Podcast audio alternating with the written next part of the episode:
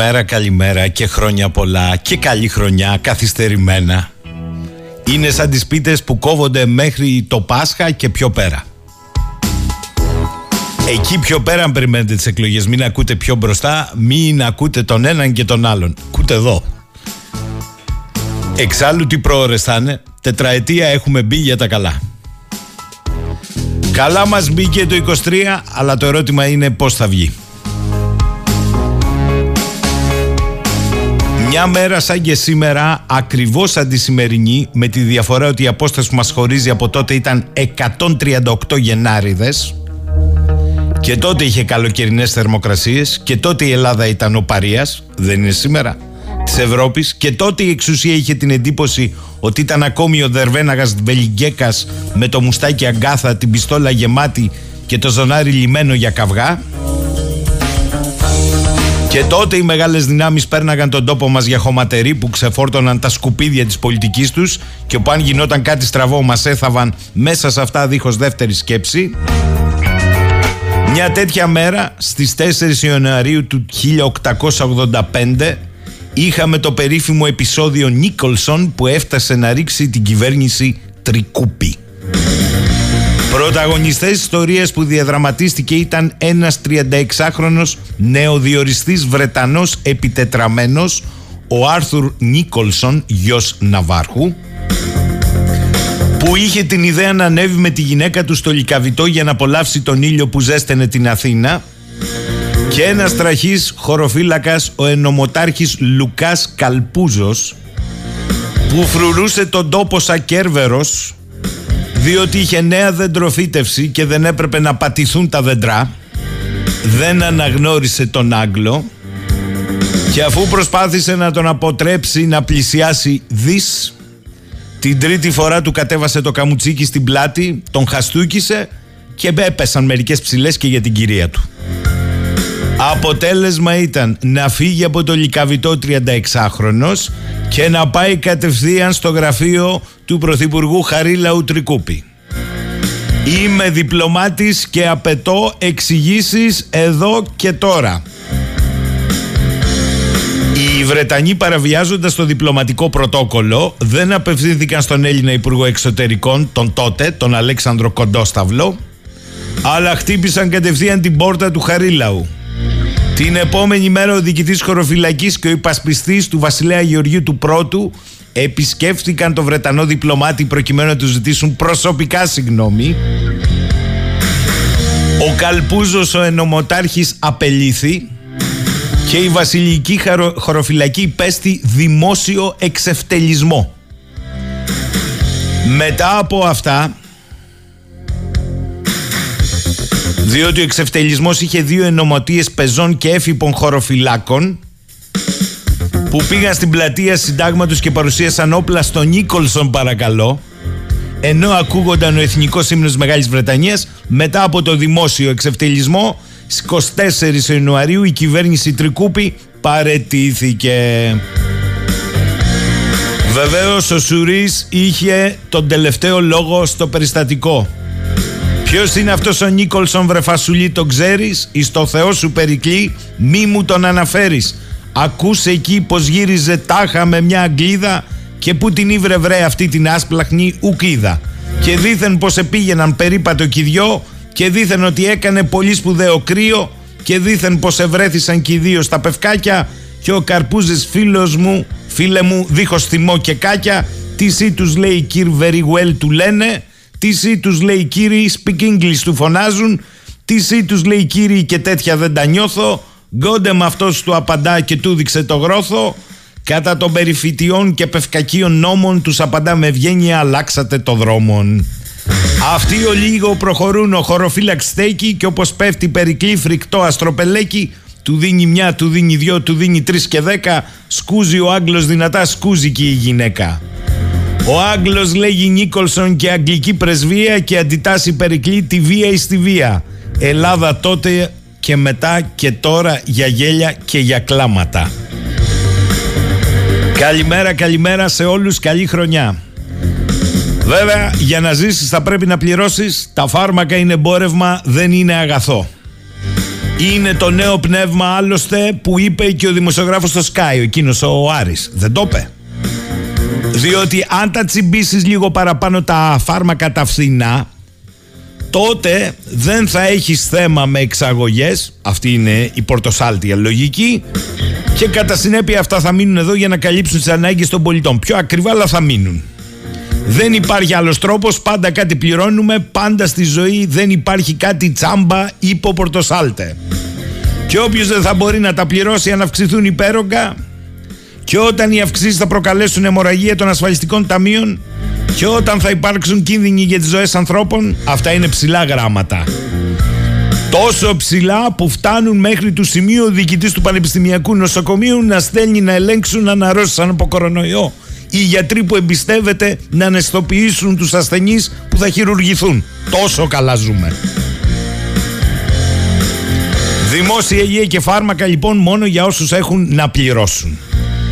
Για να λυθεί το πρόβλημα της επάρκειας φαρμάκων, το οποίο τώρα καταλάβαμε ότι υπάρχει, διότι των φρονιμίων τα παιδιά πριν πεινάσουν δεν μαγείρευαν, Αφήστε το, το νέο αφήγημα για όλα αυτά ο κορονοϊός, ο πόλεμος, η κακιά στιγμή. Η κυβέρνηση είχε απλά εκλεγεί το 19, δεν είπε κανείς ότι θα κυβερνούσε κιόλας. Και το πιο επίθανο είναι ότι δηλώνει και βέβαια ότι οι πολίτες θα την εμπιστευτούν ξανά. Γι' αυτό πληρώστε τα φάρμακα είτε από την τσέπη είτε μέσω του κρατικού κορβανά. Διότι όταν σου λέει τα φθηνά θα αυξηθούν να το καλύψει ο ΕΟΠΗ, θα το καλύψει η δική σου εισφορά. Τόσο απλά. Κάτι ιδιωτικοποίηση των δημόσιων διαλυμένων νοσοκομείων και το τέλος του εσύ, κάτι τα φάρμακα, καταλαβαίνετε. Αλλά είπαμε, ασόψετε ο πόλεμος, ο κορονοϊός, η γρήπη και ίος στην Ευρώπη που στην Ελλάδα θα έρθει πιο καθυστερημένα. Ξέρει αυτός. Οπότε μετά θα έχουμε επάρκεια. Έρε γελιά. Εν τω μεταξύ άκουγα και την Αγγελική πρωί πρωί. Τι την ψάχνει τώρα. Τιμολόγηση με υψηλή τιμή και μετά εικονικές εκπτώσεις. Αυτό συμβαίνει. Άλλη τιμή στα ράφια, άλλη στο ταμείο. Το κόλπο με τις μεζούρες. Πώς τα 10 μέτρα γίνονται 8 και τα 100 φύλλα 80. 4 λίτρα στην ετικέτα, 3 στη συσκευασία. Κρυφές αυξήσεις με τη μείωση του βάρους. Και φυσικά ανεκπαίδευτοι ελεκτικοί μηχανισμοί.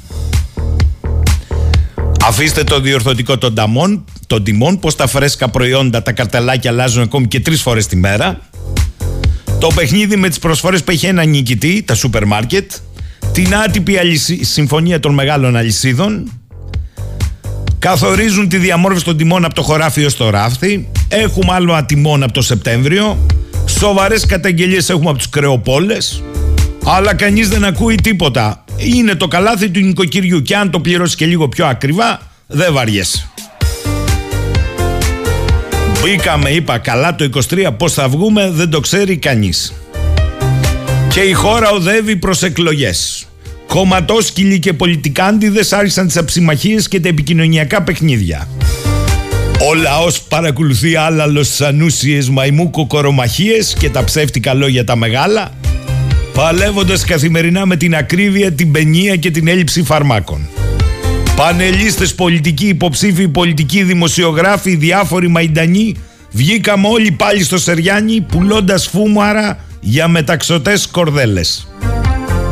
Ο κόσμος το ξέρει το παιχνίδι είναι στημένο όλα από χέρι καμένα και τα σπίρτα μας βρεγμένα και η μόνη ανησυχία δικιά τους είναι ποιοι δεν θα ξαναβγούν βουλευτές και άρα θα χάσουν τη μάσα μπούκα.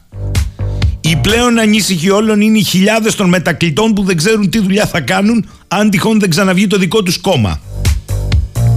Κοροϊδεύατε Βελόπουλο, αλλά ούτε τελοπών δεν βρίσκεται.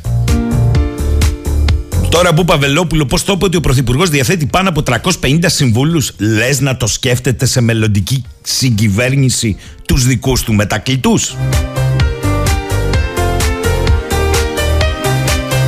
Αν τώρα στους μετακλητούς προσθέσετε και τις εκατοντάδες αφισοκολλητών που βολεύτηκαν σε διοικητικά συμβούλια, οργανισμών, νοσοκομείων κτλ. Έχω να σας πω για το Ηράκλειο τοπικά, δείτε ας πούμε για παράδειγμα ποιοι έχουν βουλευτεί, βολευτεί από βουλευτή Κοντζάμ οργανισμός όπου μόνο ο βουλευτής και υπουργός αποφασίζει για τους παράκτιους μεσογειακούς. Βγάλτε συμπέρασμα. και έχεις διάφορες θέσεις αργομιστίας θα καταλάβετε πού έγκυται η σικέ πόλωση και πού ζούμε μέσω των ΜΜΕ αυτά που ζούμε. Μεσάζονται συγκεκριμένοι επιχειρηματίες και το κρίσιμο ερώτημα. Άντε και προκηρυχτούν οι εκλογές, οψέποτε. Τι θα κάνει ο καθής, πώς το έλεγε ο Ρότζερ Βότερ, συγγνώμη, έχουμε 50 κανάλια από σκατά στην τηλεόραση για να διαλέξουμε. Να μην σας πω τώρα τι να διαλέξουμε διότι πια στον ένα βάρα τον άλλον και όλους μαζί. Αλλά, αλλά, επειδή εδώ δεν είναι τι πλαστήρα στην Παπάγος, έχουμε τα επικοινωνιακά τερτύπια. Καθίστε, καθίστε. Έχει και γάβδο η συνέχεια. Περιμένουμε τα τελευταία δις από τις αρχές του 23 από την Ευρώπη για να δούμε ποιος θα πάρει τη μερίδα του Λέοντος. Και μετά θα καταλάβουμε πού πάει το πράγμα και πότε πάει το πράγμα. Πάρτε όμως μολύβι και χαρτί. Πόσο είχε η κυβέρνηση το 19 τις εκλογές, 40 σχεδόν. Το 10% φαίνεται την αποχαιρετά πιο δεξιά. Ένα, δύο με τρία είναι οι πασοκοποταμίσχοι οι οποίοι έχουν θυμώσει για τις παρακολουθήσεις στο γνήσιο αρχηγό τους, ο οποίος όμως δεν είναι το ίδιο θυμωμένος. Κάντε τώρα τις προσταφαιρέσεις και θα βρεθείτε κοντά στα πραγματικά ποσοστά. Λοιπόν... Καλημέρα λέει ο Γιάννης από τη Ρόδο σε όλο τον κόσμο με υγεία και καλύτερες ειδήσεις για εσάς και εμάς. Αν δεν το βλέπω Γιαννάκη Καλή χρονιά λένε τα βρυλίσια. Καλή χρονιά να προτείνουμε από δύο ώρες να κάνουμε τρεις ώρες εκπομπή για να ρεφάρετε λέει αυτά που μας χρωστάτε. Οιδά. Τα βρυλίσια λένε ότι οι διεθνείς λιμοκοντόροι με αφορμή τον Τρικούπη εκβίαζαν πάντα με τα χρέη και τα δάνεια. Ωστόσο, ο Αβραμ Λίνκολ, και καλό είναι να γίνει και μια εκπομπή, κατήργησε το ιδιωτικό δολάριο των τραπεζών, το τότε ας πούμε ευρώ, αυτό ήταν κιόλας, με φθηνό δημόσιο δολάριο και τους έστειλε στον Αγύριστο. Θα σοκαριστούν ίσως οι νοικοκυρέοι ότι ο πατέρας του ρεπουμπλικανισμού δεν έμενε στα εξάρχεια, αλλά έτσι έγινε. Ενδεικτικά λέει ο Δήμος το Παναντόλ έχει μια τιμή χοντρικά από 2 ευρώ στη Ρουμανία μέχρι 15. Στην Νορβηγία υπάρχει έλλειψη. Όπου το φάρμακο έχει κάτω από 3 ευρώ, όπου έχει 15, 20, 50 ευρώ μια χαρά. Λείπει η πρώτη ύλη το μαρούλι, το λάδι και το καηλί. Έχετε κέφια. Λοιπόν, να το γιώσω λίγο, διότι ένας μεγάλος άνθρωπος στο χώρο της μουσικής και της σύνθεσης, ο Νότης Μαυρουδής, έφυγε με ένα προσδόκητο τρόπο, κάνοντας εργασίες νυχτερινές στην εξοχική του κατοικία στο Πήλιο. Έπεσε, χτύπησε το κεφάλι και έμεινε στον τόπο. Πολύ σπουδαίος και έχει γράψει και ένα από τα πιο όμορφα τραγούδια σε στίχους Άλκη Αλκαίου. Για πάμε.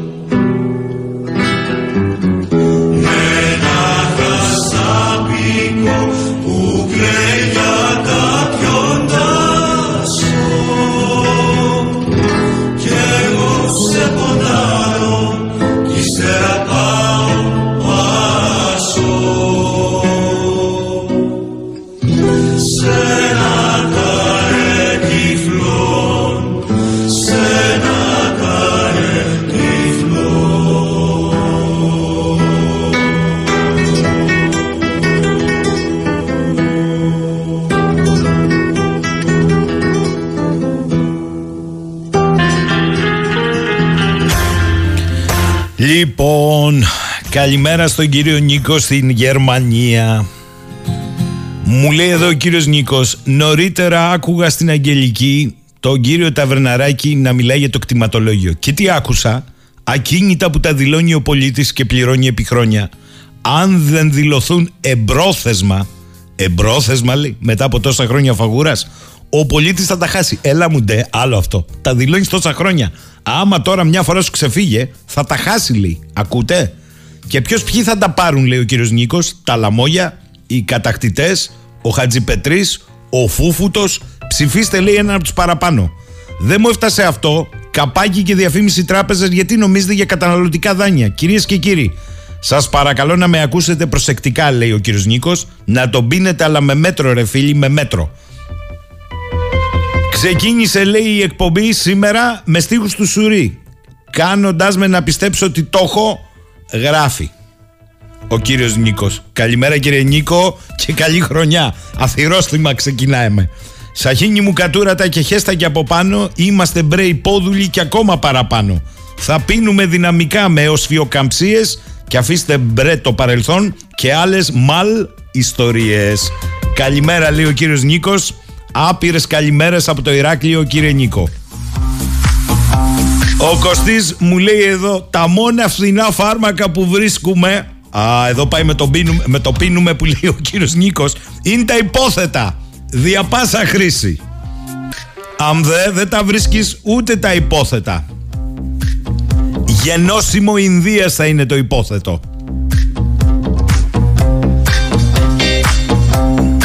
Καλημέρα και στη φίλη μου τη Ματούλα που λέει καλή χρονιά που ήσασταν τέσσερις με παιδιά με συγχωρείτε, με συγχωρείτε αλλά πρέπει να καταλάβετε μερικά πράγματα. Εμείς εδώ τι λέμε το βιώνουμε.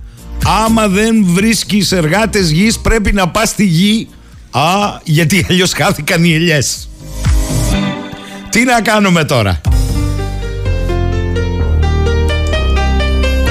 Ο Κωστής μου λέει εδώ καλημέρα Έρχονται τα φώτα Περιμένετε λέει θα έρθει φώτιση Καλά εντάξει.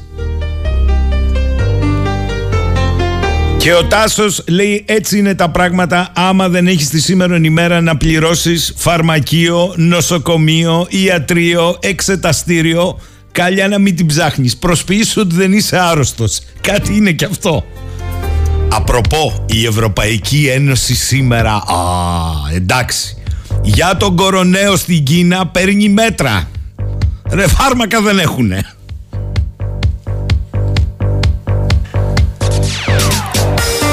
Θα το πω, θα το πω Γρηγόρη μου καλημέρα ε, Κάποιοι νομίζουν ότι η ιστορία των παρακολουθήσεων περνά Η ΑΔΑΕ πάντως δεν το περνά έτσι Διότι τώρα μπουκάρει σε όλες τις εταιρείες κινητής τηλεφωνίας Με ειδική ομάδα Για να μάθει ποιοι, πότε, πώς και γιατί παρακολουθούνταν και από ποιους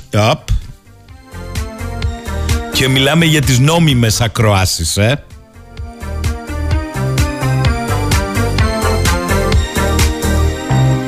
Καλημέρα και στο φίλο τον Αντώνη. Καλή χρονιά σε σένα, Αντώνη μου. Ο Αντώνης είναι από τους νέους ανθρώπους που επιμένει εδώ. Παρά το γνωστικό του αντικείμενο, επιμένει η Ελλάδα και το προσπαθεί. Λοιπόν, πάμε με τραγούδι για το πρώτο διάλειμμα.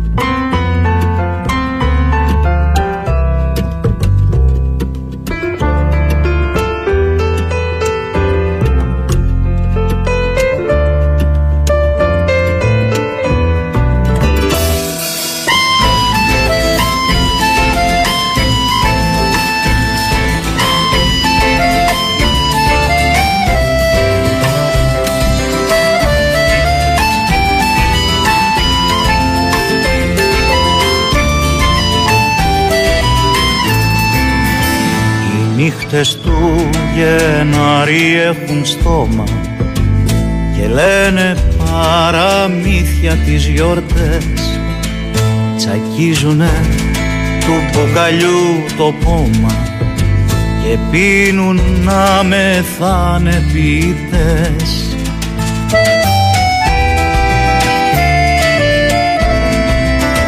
Οι μέρες του Γενάρη έχουν μάτια που κλέβουνε το φως και το σκορπούν.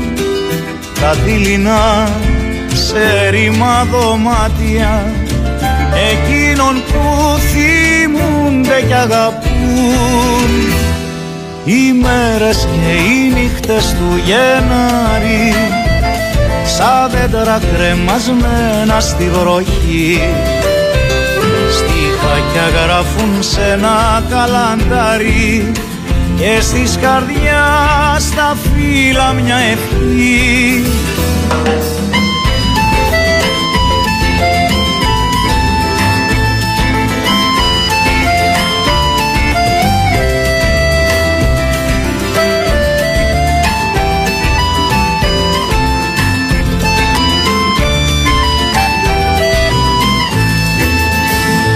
χρόνος του Γενάρη γκρίζα βάφη παράθυρα της μνήμης ανοιχτά. Αναπολύ το ποιητή καβάθι την Αλεξάνδρεια να αποχαιρετά.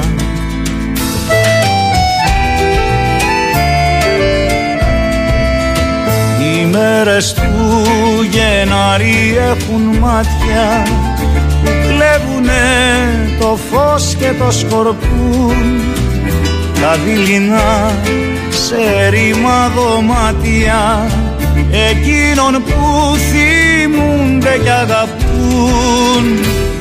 Οι μέρες και οι νύχτες του Γενάρη σαν δέντρα κρεμασμένα στη βροχή. Στιχάκια γράφουν σε ένα καλαντάρι και στις καρδιάς τα φύλλα μια ευχή. Οι μέρες και οι νύχτες του Γενάρη σαν δέντρα κρεμασμένα στη βροχή. Στιχάκια γράφουν σε ένα καλαντάρι και στις καρδιάς τα φύλλα μια ευχή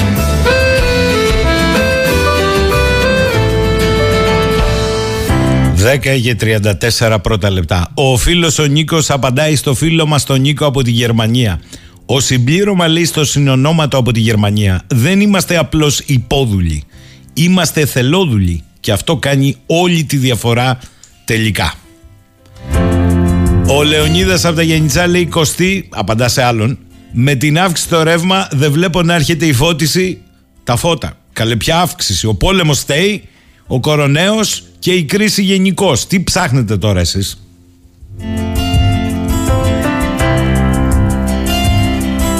Και μέσα σε όλα αυτά έχουμε και το Χουλουσία Καρ να στέλνει συλληπιτήριο τηλεγράφημα ε, γιατί πέθανε η μαμά του Έλληνα Υπουργού Άμυνας.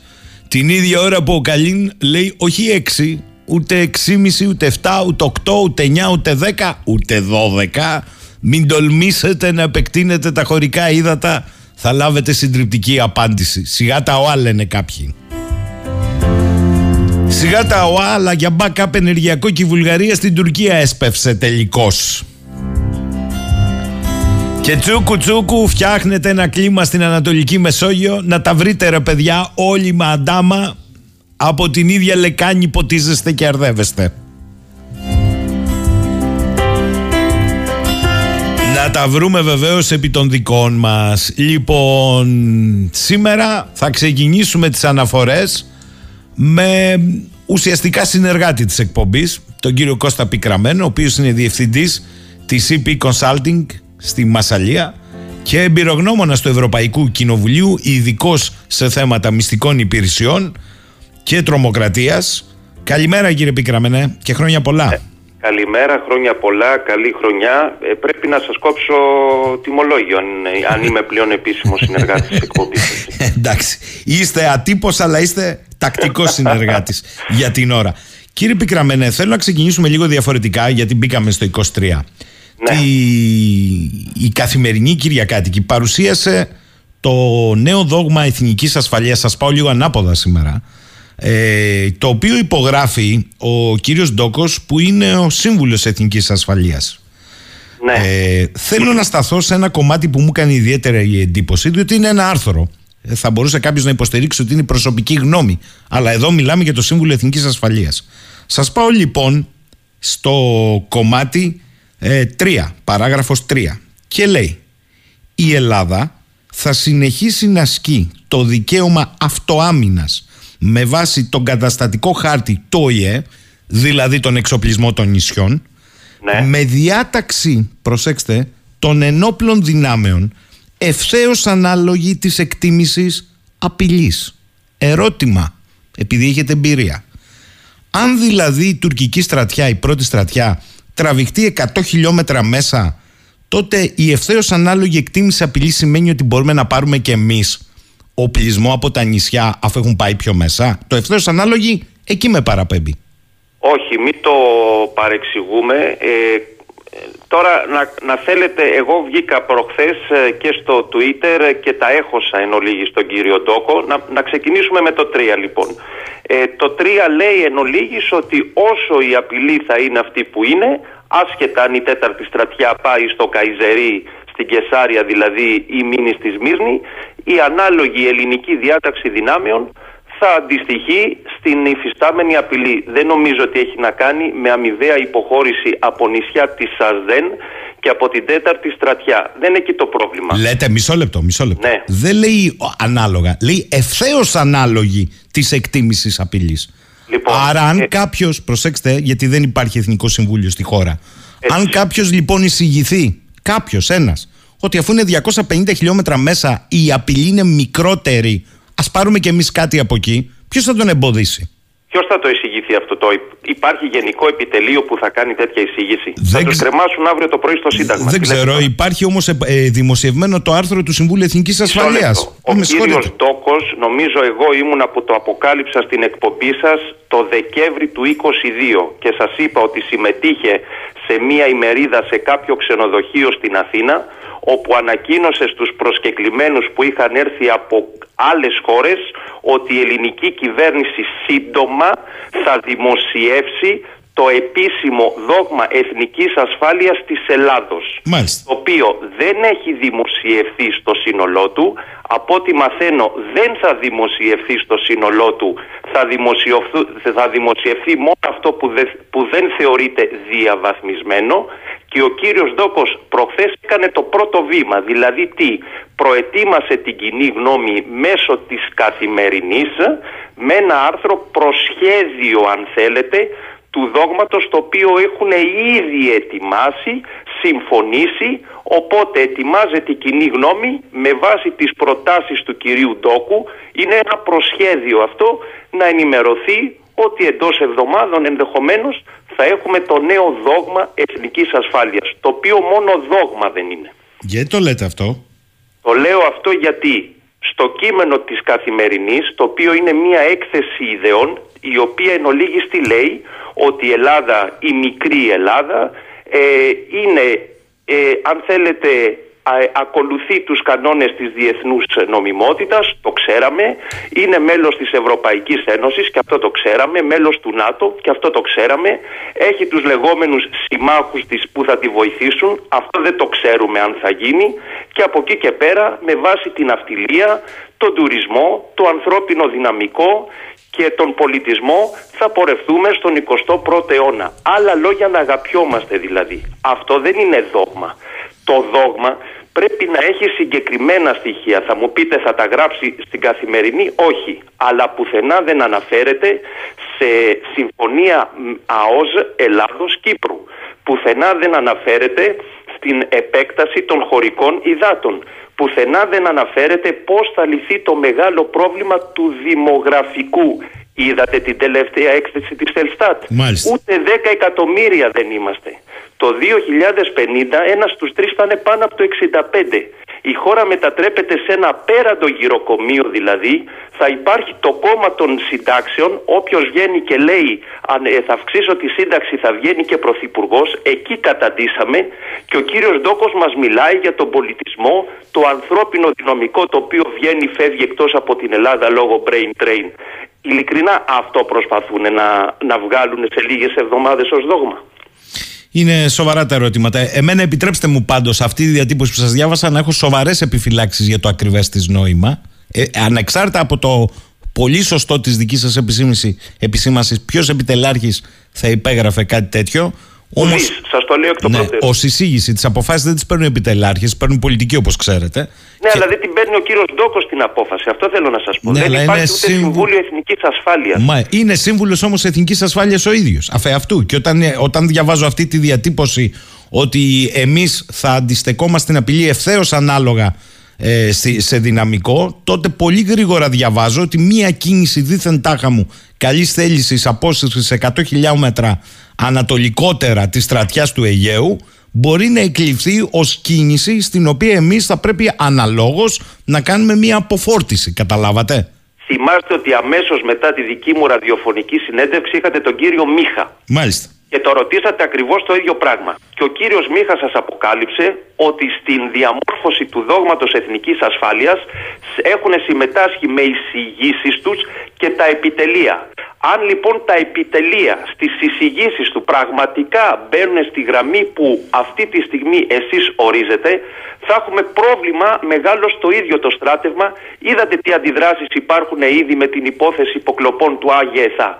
Φαντάζεστε κάτι αντίστοιχο να υπάρχει επισήμως στο δόγμα εθνικής ασφάλειας το οποίο δόγμα δεν θα περάσει από τη, από τη, από τη Βουλή να εγκριθεί. Ποιος αποφασίζει δηλαδή, ο κύριος Ντόκος και το Μαξίμου δεν έχω πρόβλημα προσωπικό με τον κύριο Ντόκο, το αναφέρω επειδή είναι ο νυν σύμβουλος. Αλλά αυτά υπάρχουν κάποιες διαδικασίες θα πρέπει να νομιμοποιηθούν μέσα από τη Βουλή των Ελλήνων. Έτσι γίνεται παντού. Γιατί εσείς είδατε να υπάρχει καμία ουσιαστική αντίδραση στο πρωτοσέλιδο άρθρο στην αιστεία ενός όχι τυχαίου δημοσιογράφου του κυρίου Κοτάκη περί μυστικών συνομιλιών συνεκμετάλλευσης. Ευτυχώς που έχουμε τους ε, Τούρκους οι οποίοι ουσιαστικά δίνουν στεγνά τις ελληνικές μυστικές συμφωνίες που, και συναντήσεις που γίνονται στο εξωτερικό. Ένα θα σας πω. Εχθές θέλω να δώσω και εγώ τα συλληπιτήριά μου στον Υπουργό Αμήνης, ο, ο οποίος έχασε την, τη μητέρα του από ό,τι, από ό,τι έμαθα, ο κύριος Κουλουσί Ακάρ, ο Τούρκος δηλαδή ομόλογός του, όσοι δεν το γνωρίζουν, έστειλε στεφάνι στην κηδεία της μητέρας του, τη μητέρας του κυρίου Παναγιωτόπουλου. Την ίδια στιγμή λοιπόν που έστελνε το στεφάνι, ο κύριος Καλίν έβγαινε στα τουρκικά ΜΜΕ και έλεγε ότι η Τουρκία θα αντιδράσει σφοδρά, όχι στα 12 ναυτικά μίλια στην Κρήτη. Αυτό που έλεγε και ο Τσαβούσογλου δηλαδή. Ουσιαστικά οι Τούρκοι αυτή τη στιγμή με το ένα χέρι μας χτυπάνε στην πλάτη και με το άλλο μας καρφώνε το μαχαίρι στην πλάτη. Αυτό γίνεται. Τώρα, επειδή το, το υπονοήσατε προηγουμένως ευθέως και επειδή και η ΑΔΑΕ μπήκε με φόρα στο 23 λέγοντας ότι μπαίνει στα αρχεία όλων των εταιριών τηλεπικοινωνιών ε, προκειμένου με ονοματεπώνυμα να μάθουμε ποιοι, πώς, πού, γιατί παρακολουθούντουσαν και ε, από ποιους. Άλλο αργά παρά ποτέ. Την ίδια. Καλά, θα δούμε αν θα πάει μέχρι τέλους αυτό. Αλλά επειδή πολλοί λένε για τις υποκλοπές, αλλά η ιστορία με τον αρχηγό Γεθά έχει ήδη αντιδράσει στο εσωτερικό του στρατεύματος και είναι και κρίσεις μπροστά. Τι σας λέει όλο αυτό το, το σκηνικό των αποκαλύψεων, διότι εδώ έχουν βγει και προσωπικά στοιχεία του αρχηγού Γεθά, ο οποίος είναι απορίας άξιο πώς δεν αντιδρά. Ο κύριος Ράμο έδωσε μια συνέντευξη στην καθημερινή την Κυριακή. Δεν είναι νομίζω τυχαίο ο ούτε για την καθημερινή, διότι ναι. ο κύριος Παπαχελά, ο διευθυντής της, με, με βάση τις ε, αποκαλύψεις Βαξεβάνη, ήταν στην λίστα παρακολουθήσεων της ΕΙΠΕ. Που σημαίνει ότι ο κύριος Ράμος δεν είναι μόνος του αυτή τη στιγμή, δεν είναι ο μοναχικός υπότης ε, νομίζω ότι θα το πάει μέχρι το τέλος αν πραγματικά κάνει την κίνηση ΜΑΤ να ζητήσει λίστα με κινητά από πολιτικούς, στρατιωτικούς, διπλωμάτες κλπ. Πάει λοιπόν στους τρεις παρόχους, πάει και στον ΟΤΕ και από εκεί και πέρα βγούνε τα λεγόμενα διαμάδια, όχι διαμάδια, ε, εδώ μιλάμε για σκελετούς από την τουλάπα. Νομίζω ότι πλέον ουδής θα μπορεί να ελέγξει την κατάσταση και όχι για εκλογές ε, δεν πάμε, ε, νομίζω ότι θα δούμε πράγματα τα οποία δεν τα έχουμε ξαναζήσει από τη μεταπολίτευση και μετά. Ε, η ιστορία με τον αρχηγό Γεθά; Η ιστορία με τον αρχηγό Γεθά δεν θέλω τώρα, δέχομαι και εγώ αν θέλετε πολλές πληροφορίες δεξιά αριστερά. Ε, ας δούμε την, τα αποτελέσματα της δημοσιογραφικής έρευνας διότι ήδη νομίζω ε, η εφημερίδα Ντοκουμέντο έχει προαναγγείλει εξελίξεις με βάση το ενημερωτικό ε, δελτίο που είχε στείλει η ΑΕΠ στον κύριο Μητσοτάκη νομίζω το, τον Ιούνιο. Ιούνιο, ναι. Ναι, θα δούμε αν υπάρχουν ε, ποινικό κολάσιμα αδικήματα και τι εξελίξεις θα, θα υπάρχουν. Αλλά νομίζω ότι ε, υπάρχει, υπάρχει φωτιά, οπότε θα υπάρχει και καπνός. Πάω τώρα στην άλλη ιστορία που δεν πέρασε τελικά στα Μαλακά παρότι επιχειρήθηκε με τον Δήμαρχο Ιάσμου, τον κύριο Μούμιν.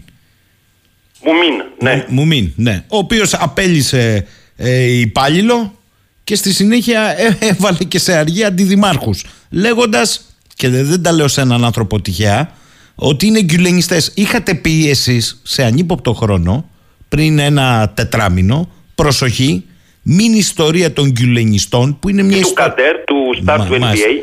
Γίνει ένα δικό μας πρόβλημα στο οποίο ε, χάσει κερδίσει εμείς χάσει. Ναι, μέχρι τώρα ήμασταν στη λογική μην ε, στρώνουμε χαλιά στα αεροδρόμια και έρχονται εδώ οι γκυλενιστές και κάνουν σοου. Ήμασταν ε, στη λογική, ε, προσοχή παιδιά, μην δημιουργηθεί στην Ελλάδα ε, κοινότητα με 5, 10, 15 χιλιάδες γκουλενιστές πρόσφυγες από απέναντι διότι τα κλιμάκια της ε, ΜΙΤ δουλεύουν νυχθημερών. Τώρα είμαστε στο τρίτο επίπεδο. Έχουμε δημάρχους του ελληνικού κράτους οι οποίοι με τη δική τους λογική απολύουν ερετούς αλλά και μισθωτούς στη λογική ότι ο τάδε είναι γκουλενιστές, ε, ο άλλος είναι, τι είπανε για τον κύριο Στυλιανίδη, ότι είναι επικεφαλής εγκληματικής οργάνωσης στη Θράκη. Okay. Ο, ο κύριος Μωμή νομίζω θα τα βρει αυτά στα δικαστήρια, όσοι θα τον πάνε με αγωγές και με μηνύσεις. Η ουσία είναι ότι ψηφίστηκε στις 9 Δεκεμβρίου, κύριε Σαχίνη, ο νέος νόμος της ΕΕΠ, ο 502. Ο 502 προβλέπει ότι π.χ. σε περίπτωση ενός δημάρχου για τον οποίο υπάρχουν ισχυροί λόγοι εθνικής ασφάλειας δεν θα μπορεί η ΕΕΠ να τον θέτει υπονόμιμη συνακρόαση. Θα πρέπει να στείλει την αίτηση στον κυρίο Τασούλα, ο οποίος είναι σήμερα πρόεδρος της Ελληνικής Βουλής και να αποφασίσει ο ίδιος να το εκρίνει, ούτως ώστε μετά να πάμε σε εισαγγελική διάταξη. Δηλαδή βλέπετε πώς το ελληνικό κράτος από μόνο του πυροβολεί τα πόδια του, στη λογική τότε να, αν θέλετε να χειριστούμε επικοινωνιακά το σκάνδαλο των υποκλοπών, βάλαμε μέσα όρους και ρήτρες, οι οποίες αυτή τη στιγμή δημιουργούν πρόβλημα στο ίδιο το κράτος, στην ίδια τη λειτουργία του. Λοιπόν, δεν, είναι, δεν το λέω για τον κύριο Μουμίν, το λέω για τον οποιονδήποτε λειτουργεί εκτός συνταγματικού πλαισίου. Διότι να λες ότι οι γκουλενιστές είναι τρομοκρατική οργάνωση, αυτό προς το παρόν το αναγνωρίζει μόνο η Τουρκία. Αυτό που έχω πει εγώ δημοσίως και νομίζω πολλοί κόσμος όσοι ασχολούμαστε με την Τουρκία συμφωνούμε είναι ότι οι γκουλένιστες είχαν άμεση εμπλοκή στο πραξικόπημα. Από εκεί και πέρα αν αυτή η συμμετοχή τους χαρακτηρίζεται τρομοκρατική ή όχι έχει να κάνει με τον ποινικό κώδικα του κάθε κράτους. Έχω εδώ δύο μηνύματα. Το ένα λέει, κύριε, ε, κύριε Πικραμένα, επειδή η εκτίμηση απειλής έχει να κάνει με τους εκάστοτε επιτελείς και πολιτικούς και την εν γέννη αντιληπτική τους ικανότητα, γιατί εμείς να προσπαθούμε να ερμηνεύσουμε τι εννοεί ο Ντόκος με αυτό που είπε, ας ζητήσουμε από το ίδιο να μας πει πώς το αντιλαμβάνεται, γιατί τελικά σε αυτή τη χώρα, όπως φαίνεται, ο καθένας κάνει μέχρι εκεί που φτάνει το σερβέλο του. Εγώ δεν συμφωνώ με το φίλο εδώ. Θα το πω γιατί. Γιατί ο κύριος Ντόκος δεν είναι ο κύριος Ντόκος και αυτός του. Είναι σύμβουλος Εθνικής Ασφαλείας του Πρωθυπουργού. Με συγχωρείτε, και... Ε, κύριε Σαχίνη, ε, οκ, είναι σύμβουλος εθνικής ασφάλειας σε μια χώρα, το έχουμε πει, η οποία δεν είναι θωρακισμένη ε, θεσμικά. Δεν υπάρχει Συμβούλιο Εθνικής Ασφάλειας. Ε, υπάρχει όμως η Ακόμα και οι δημοσιογράφοι, το ΚΥΣΕΑ, το λένε Κυβερνητικό Συμβούλιο Εξωτερικών και Άμυνας. Ναι, το ενώ δεν οποίο έχει είναι. αλλάξει εδώ και δύο χρόνια. Λέγεται Σωστά. Κυβερνητικό Συμβούλιο Εθνικής Ασφάλειας. Δηλαδή παίζουμε με τους αριθμούς, παίζουμε με τις λέξεις, με τα συνθήματα. Εγώ δεν θεωρώ ότι υπάρχει Συμβούλιο Εθνικής Ασφάλειας και ο Σύμβουλος Εθνικής Ασφάλειας δεν έχει την υποδομή από πίσω. Αν δείτε πώς λειτουργούν οι σύμβουλοι εθνικής ασφάλειας στο εξωτερικό, υπάρχει γραμματεία, υπάρχει υπηρεσία ανάλυσης, συλλογής πληροφοριών. Άρα εδώ τι είναι, Δεν έχει προσωπικός- τέτοιο επιτελείο, κύριος Δόκος. Προσωπικός Πώς θα συμ- νομιμοποιηθεί να κάνει προτάσεις πάνω σε ποια υποδομή. Μα συγγνώμη, ε, προσωπικός σύμβουλος του Πρωθυπουργού είναι δηλαδή. Αυτό Ωραία, μου λέτε. εντάξει. Ναι. Ωραία, τι θέλετε τώρα εγώ να Ναι, αλλά αυτός ανακοινώνει την αναθεώρηση των ζητημάτων εθνικής ασφάλειας. Δεν την ανακοίνωσα εγώ και εσείς. Θα δούμε μόλις το δόγμα εθνικής ασφάλειας δημοσιευθεί, θα δημοσιευθεί σε ΦΕΚ, θα πάει στη Βουλή, πώς θα δημοσιευθεί, επί τούτου μπορούμε να το πάρουμε σημείο προς σημείο να το δούμε. Δεν θέλω από τώρα Καλά. να πω Καλά. ότι πρόκειται Εγώ για είμαι- προδοσία, εγώ για είμαι μοίρασμα του καχύποπτος. Αιγαίου κλπ. Ας το δούμε πρώτα. Εγώ είμαι καχύποπτος από αυτό το, την Ξέρω ότι είστε παράγραφο. καχύποπτος, αλλά κρατήστε προς το παρόν πισινή όπως λέμε. Ωραία. Λοιπόν, ο άλλος φίλος τώρα. Επειδή σε αυτή τη χώρα τίποτα δεν είναι όπως φαίνεται, λέει κύριε Πικραμένε. Σωστό. Μήπως ο πρόεδρος ΑΔΕ, ο κύριο Αράμος, κατά την άποψή σας, Ράμος, ο κύριος Ράμος. ναι, ναι. κινείται μόνος του ή υποκινείται; Και από ποιους; Γιατί ξαφνικά μάθαμε πως υπάρχει στη χώρα η ΑΔΑΕ και νοιάζεται της πράγμασης για την ιδιωτικότητά μας τους. Όχι, Δεν, δεν όχι. πάει Η έτσι, ΑΔΑΕ φίλε. υπάρχει από το 2002. Μπράβο. Ξεκίνησε, ξεκίνησε με ένα γραφείο, ένα τηλέφωνο και έναν υπολογιστή. Ακόμα και σήμερα όλες οι εισαγγελικές διατάξεις από το 2007 που μπήκε το, σύ- το σύστημα το Cyborg, το γερμανικό στην ΕΕΠ, αυτή τη στιγμή βρίσκονται καταχωρημένες σε χαρτί ένα τεράστιο αρχείο, το είπε και ο κύριος Δράμος. 15 χρόνια τώρα τις τρώνε οι αράχνες, τις αράχνες τις τρώνε οι εισαγγελικές διατάξεις. Δεν έχουν ούτε μία γραμματεία να κάτσει να φτιάξει ένα αρχείο Excel που να γράφει αναέτος τις εισαγγελικές διατάξεις τους αντίστοιχους αριθμούς. Η κατάσταση είναι τριτοκοσμική στην ΑΔΑΕ και προσπαθούν με τεχνικούς, με εξωτερικούς συνεργάτες να πηγαίνουν στους παρόχους. Ξέρετε γιατί πηγαίνουν στους παρόχους; Διότι οι ίδιοι δεν έχουν ηλεκτρονικό αρχείο να μπορούν ανα πάσα στιγμή να πούνε ο Σαχίνης, ο Πικραμένος, ο ένας, ο άλλος βρίσκεται υπονόμιμη παρακολούθηση ή όχι. Πάνε λοιπόν και παρακαλάνε εν ολίγης στις, ε, στους παρόχους σας παρακαλώ μπορείτε να κάνετε ταυτοποίηση το τηλέφωνο του ΤΑΔΕ του ΔΙΝΑ. Αυτή είναι η κατάσταση, η τραγική κατάσταση της ΑΔΑΕ. Αλλά ΑΔΑΕ υπάρχει, μην, μην λέμε τώρα πράγματα. Ε, τα βρυλίσια λένε εδώ, αυτή η Ευρωπαϊκή Ένωση, κύριε Πικραμένε, ναι. με ποιον είναι, με το δίκαιο, με την Ελλάδα, με το διεθνές δίκαιο, με τους φασίστες της Τουρκίας, με την Ελλάδα δεν είναι σε καμία περίπτωση. Για ποια Ευρωπαϊκή Ένωση μιλάμε; Συγγνώμη, λέει, αν αύριο η Ρωσία κάνει ένα γιουρούσι μέσα στο Βερολίνο, θα πούν βρείτε τα. Η Ευρωπαϊκή Ένωση είναι με τις πολυεθνικές. Τέλεια. Η Ευρωπαϊκή Ένωση, ε, το έγραψα προχθές και στο, και στο λογαριασμό μου, λέω δύο πράγματα συμβαίνουν αυτή τη στιγμή. Είναι πεδίο lobbying όπου υπάρχει πολύ μαύρο χρήμα το οποίο δεξιά-αριστερά κινείται και διαφθείρει και είναι και πεδίο συλλογής πληροφοριών ε, στρατολόγησης δηλαδή και Ευρωπαίων ε, υπαλλήλων, αξιωματούχων. Είδατε τι έγινε με το Γερμανό πολίτη που δούλευε για τους Ρώσους.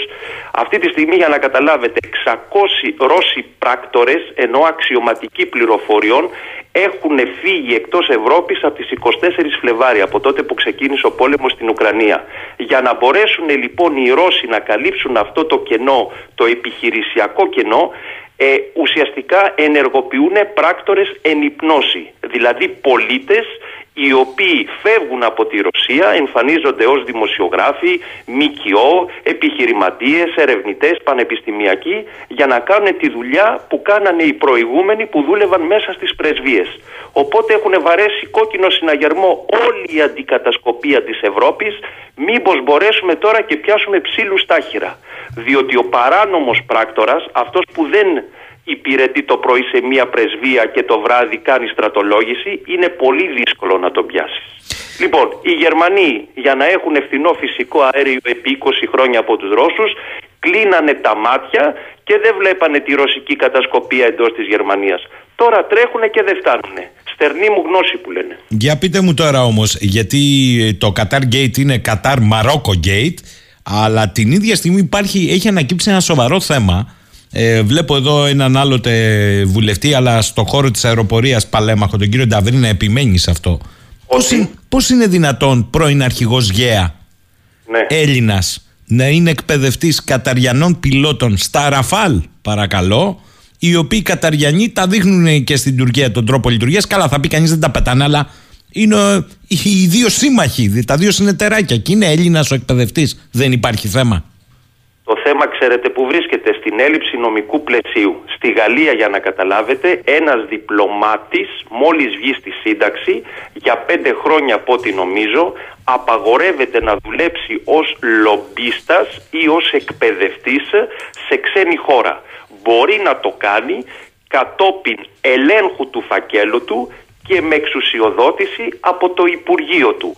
Αν λοιπόν οι Έλληνες απόστρατοι δεν υπάρχει νόμος που να προβλέπει ότι θα πάνε στον πέμπτο κλάδο του ΓΕΘΑ που έχει να κάνει με την ασφάλεια πληροφοριών και θα πάρουν ειδική αξιοδότηση για υπηρεσία στο εξωτερικό άσχετα σε ποια χώρα τότε αυτοί οι άνθρωποι έχουν νόμιμο ε, δικαίωμα να πάνε να δουλέψουν όπου θέλουν αυτοί. Από εκεί και πέρα, αν μπαίνουν ηθικά ζητήματα, είναι ηθικά ζητήματα. Ε, καλά, ο νόμος είναι- όμως δεν τους το απαγορεύει. Ε, εντάξει, εντάξει, ο νόμος είναι μόνο ηθικό θέμα και με συγχωρείτε, όλοι αυτοί που τον ε, στήριξαν και τον ανέδειξαν να φτάσει στη θέση του αρχηγού Γέα, παραλίγο Γεθά κτλ. Με συγχωρείτε, δεν υπάρχει θέμα. Έτσι το προσπερνάμε.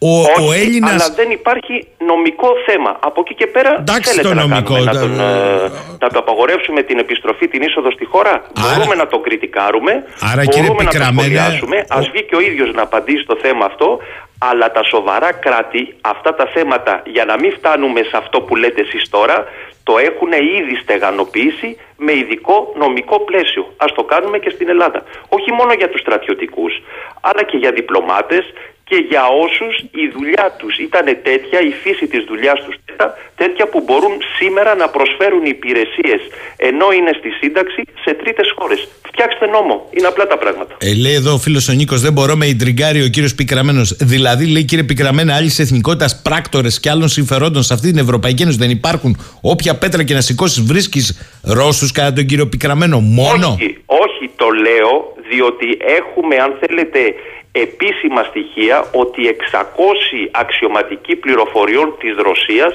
έχουν απελαθεί. Από εκεί και πέρα έχει- έχουν απελαθεί πράκτορες και από άλλες χώρες. Είναι τέτοιος όμως ο αριθμός των Ρώσων που είναι μοναδικός στην ιστορία ακόμα και από τον ψυχρό πόλεμο. Να έχουμε δηλαδή 600 Ρώσους από 27 κράτη-μέλη της Ευρωπαϊκής Ένωσης να έχουν απελαθεί επίσημα.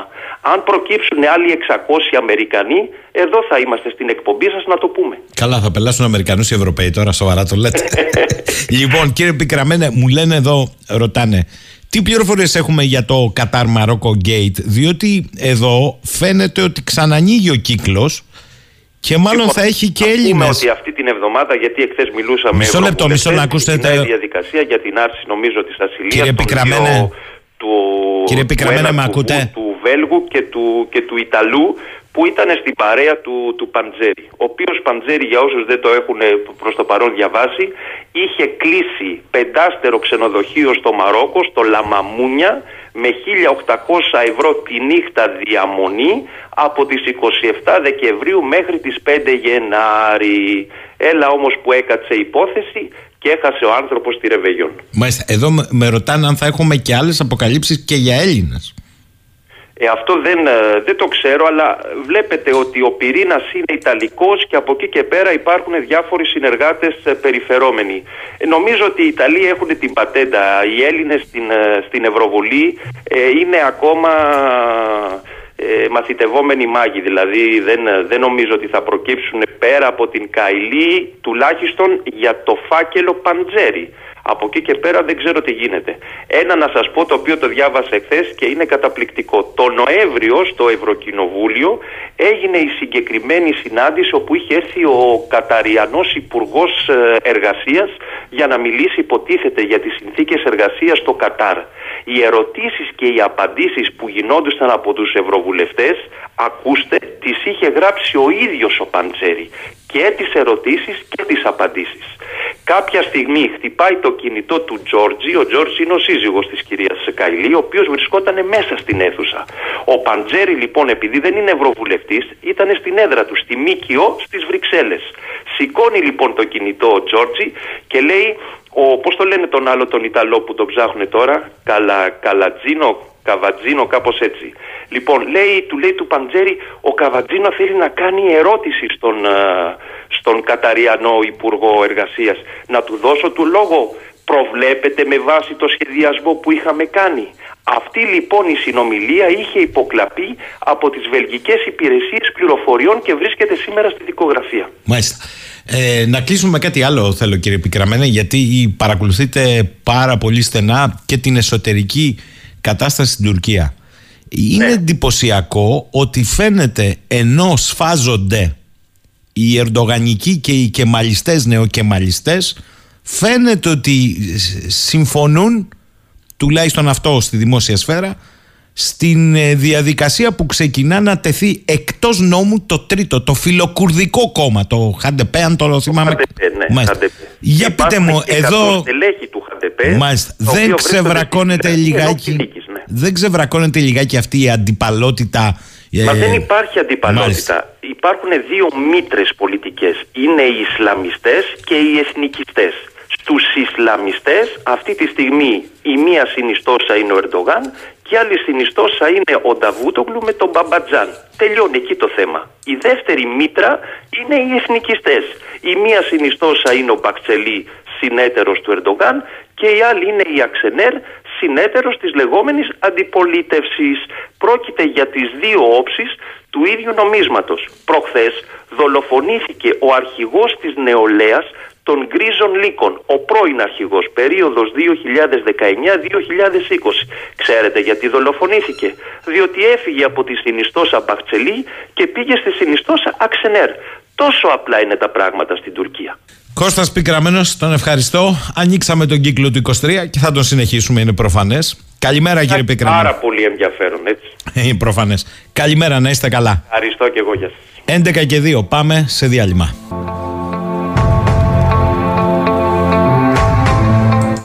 Λοιπόν, κοιτάξτε τώρα, επειδή είναι η πρώτη εκπομπή στο νέο χρόνο, θα πάμε και λίγο διαφορετικά για να δούμε αυτό το, το μεγάλο κόσμο, το μικρό μεγάλο κόσμο που τα πάνω κάτω έχουν έρθει και που δίνονται διάφορες ερμηνείες αλλά πολλά φαίνεται να αλλάζουν.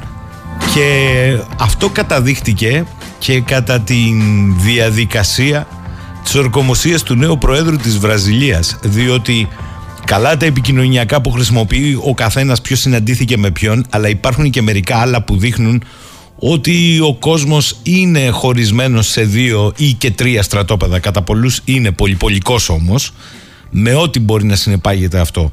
Και τα πώς τα λένε, τα ενεργειακά είναι μία παράμετρος που τη βιώνουμε στην τσέπη μας αλλά έχει πολύ ευρύτερο παιχνίδι. Ο Νίκος μου γράφει εδώ ο φίλος ο Μάγκης την πίνει θέλω κι εγώ δεν ξέρω ρε Νίκο. Λοιπόν Σήμερα θα μιλήσουμε με τον ε, διδάκτορα ολοκληρωμένης περιβαλλοντικής διαχείρισης στο Πανεπιστήμιο Κρήτη, τον κύριο Βασίλη Λίκο, και θα δούμε λίγο τη μεγαλύτερη εικόνα και όχι τη μικρότερη έτσι στην αρχή ε, της χρονιάς του 23. Καλημέρα κύριε Λίκο και καλή χρονιά. Καλημέρα σας, καλημέρα σας. Καλή χρονιά και χρόνια πολλά σε εσάς, στο σταθμό και στους ε, ακροατές σας. Και στους τηλεθεατές σας, μπορώ να πω. Ε, κύριε, Λίκο, κύριε Λίκο, εμείς είπαμε ότι καλά μπήκε το 23. Το θέμα είναι πώς θα βγει. Πώς θα μας βγει. Είναι δύσκολη χρονιά. Κατά την άποψή μου, και δεν θέλω για να γίνουμε μάτι κακών ε, κάλχα, αλλά θα είναι δυσκολότερη από το 22 σε όλα τα επίπεδα. Γιατί τώρα ξέρετε τι γίνεται. Ήρθε η στιγμή που πρέπει να πληρώσουμε. Ειλικρινά θα χρησιμοποιήσω μια έκφραση. Αρχίζουν όλες οι οικονομίες πλέον και εκτίθενται. Είναι αυτό που λέμε το who is who. Τι έχει ο καθένας, τι έχει να δώσει, πώς θα ανταπεξέλθει. Σε όλα τα επίπεδα. Βλέπετε εδώ ακόμα και για τα φάρμακα.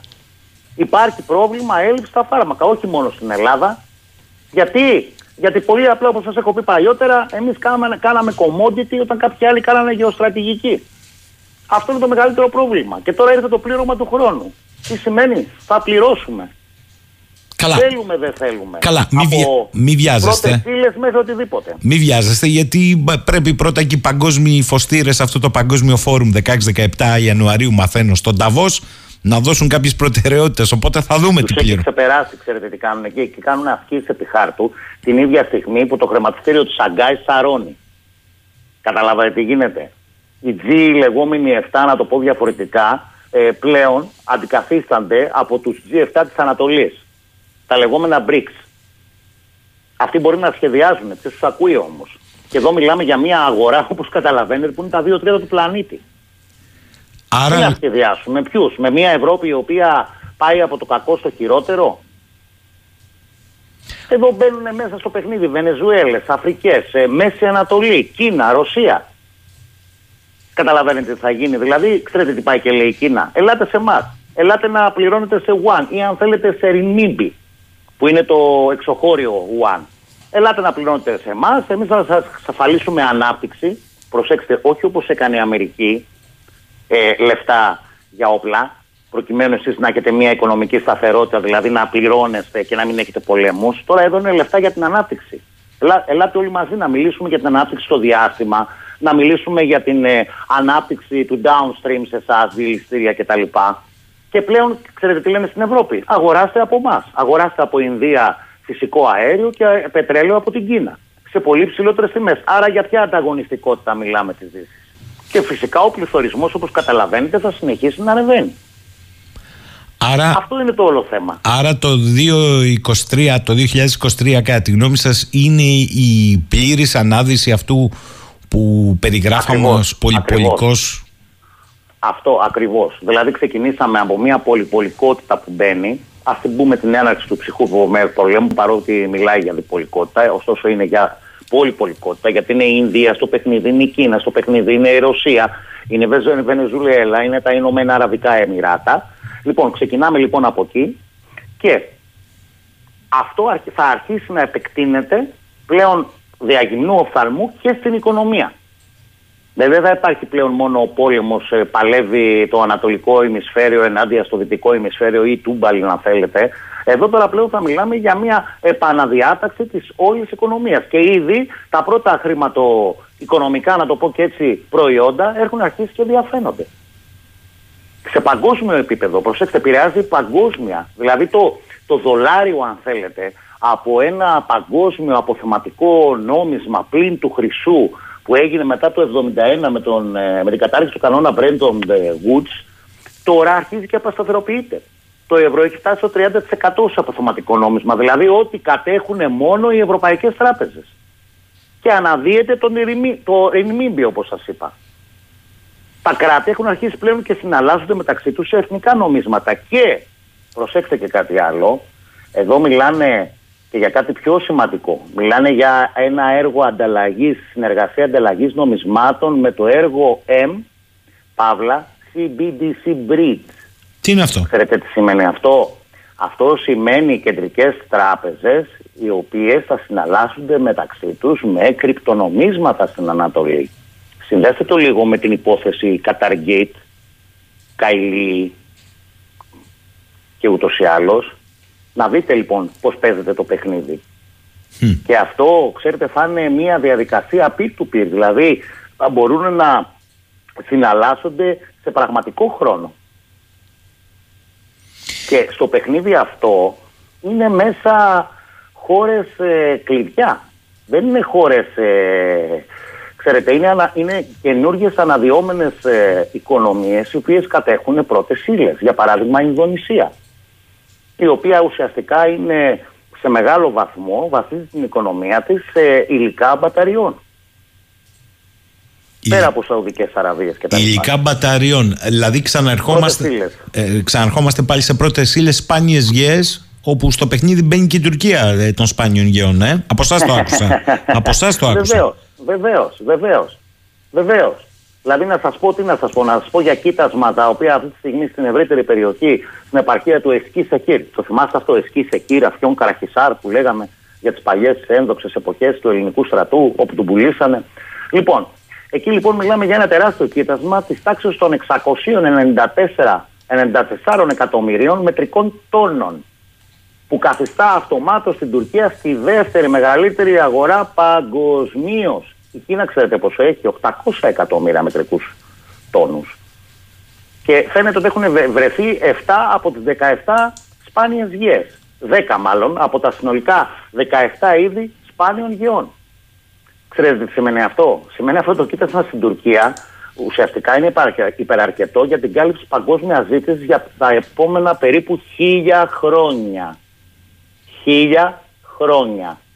Άρα η τέταρτη βιομηχανική επανάσταση ή αν θέλετε η πράσινη μετάβαση περνάει και μέσα από την Τουρκία. Όταν στην Ελλάδα απουσιάζει παντελώς η στρατηγική σπάνιων γεών. Πουλάμε τη Λάρκο όπως ξέρετε μπήρ παρά. Λέει εδώ ο φίλος μου ο Νίκος να μιλήσουμε λίγο πιο πραγματιστικά η ανάπτυξη που προσφέρουν οι ηγεμονικές δυνάμεις του κόσμου έχει πάντα τα ίδια χαρακτηριστικά η μερίδα του λέοντος αυτούς ψίχουλα στους θαγενείς και κάποια κομμάτια της πίτας στους εκάστοτε ντόπιους ολιγάρχες που κάνουν όλη τη δουλειά. Εν ολίγης, ναι, εν ολίγης λέει είτε BRICS, είτε G7, είτε G20 για μας είναι ακριβώς το ίδιο λέει κύριε Λίκο μου. Όχι. Εδώ θα σας πω μια έξυπνη κίνηση που κάνει η Κίνα. Η Κίνα πλέον ξέρετε γιατί μιλάει. Μιλάει πετρέλαιο για την ανάπτυξη. Δεν μιλάει πετρέλαιο για τα όπλα. Μην ξεχνάτε ότι όταν ε, έγινε η συμφωνία με τις χώρες της Μέσης ε, Ανατολής ε, ουσιαστικά, δηλαδή μεταξύ του Φράγκλι Ρούσβελ και του βασιλιά Αμπτούλ Αζίζ Μπιν Σαούντ, εντάξει, τότε ουσιαστικά αυτές ήταν αναδυόμενες οικονομίες, υποανάπτυκτες. Και τι τους λέγανε, εμείς θα σας δίνουμε όπλα, εσείς θα μας πουλάτε φθηνό πετρέλαιο. Τώρα η Κίνα κάνει άλλο, ε, ε, το βλέπει εντελώς διαφορετικά. Λέει, ελάτε να συνεργαστούμε.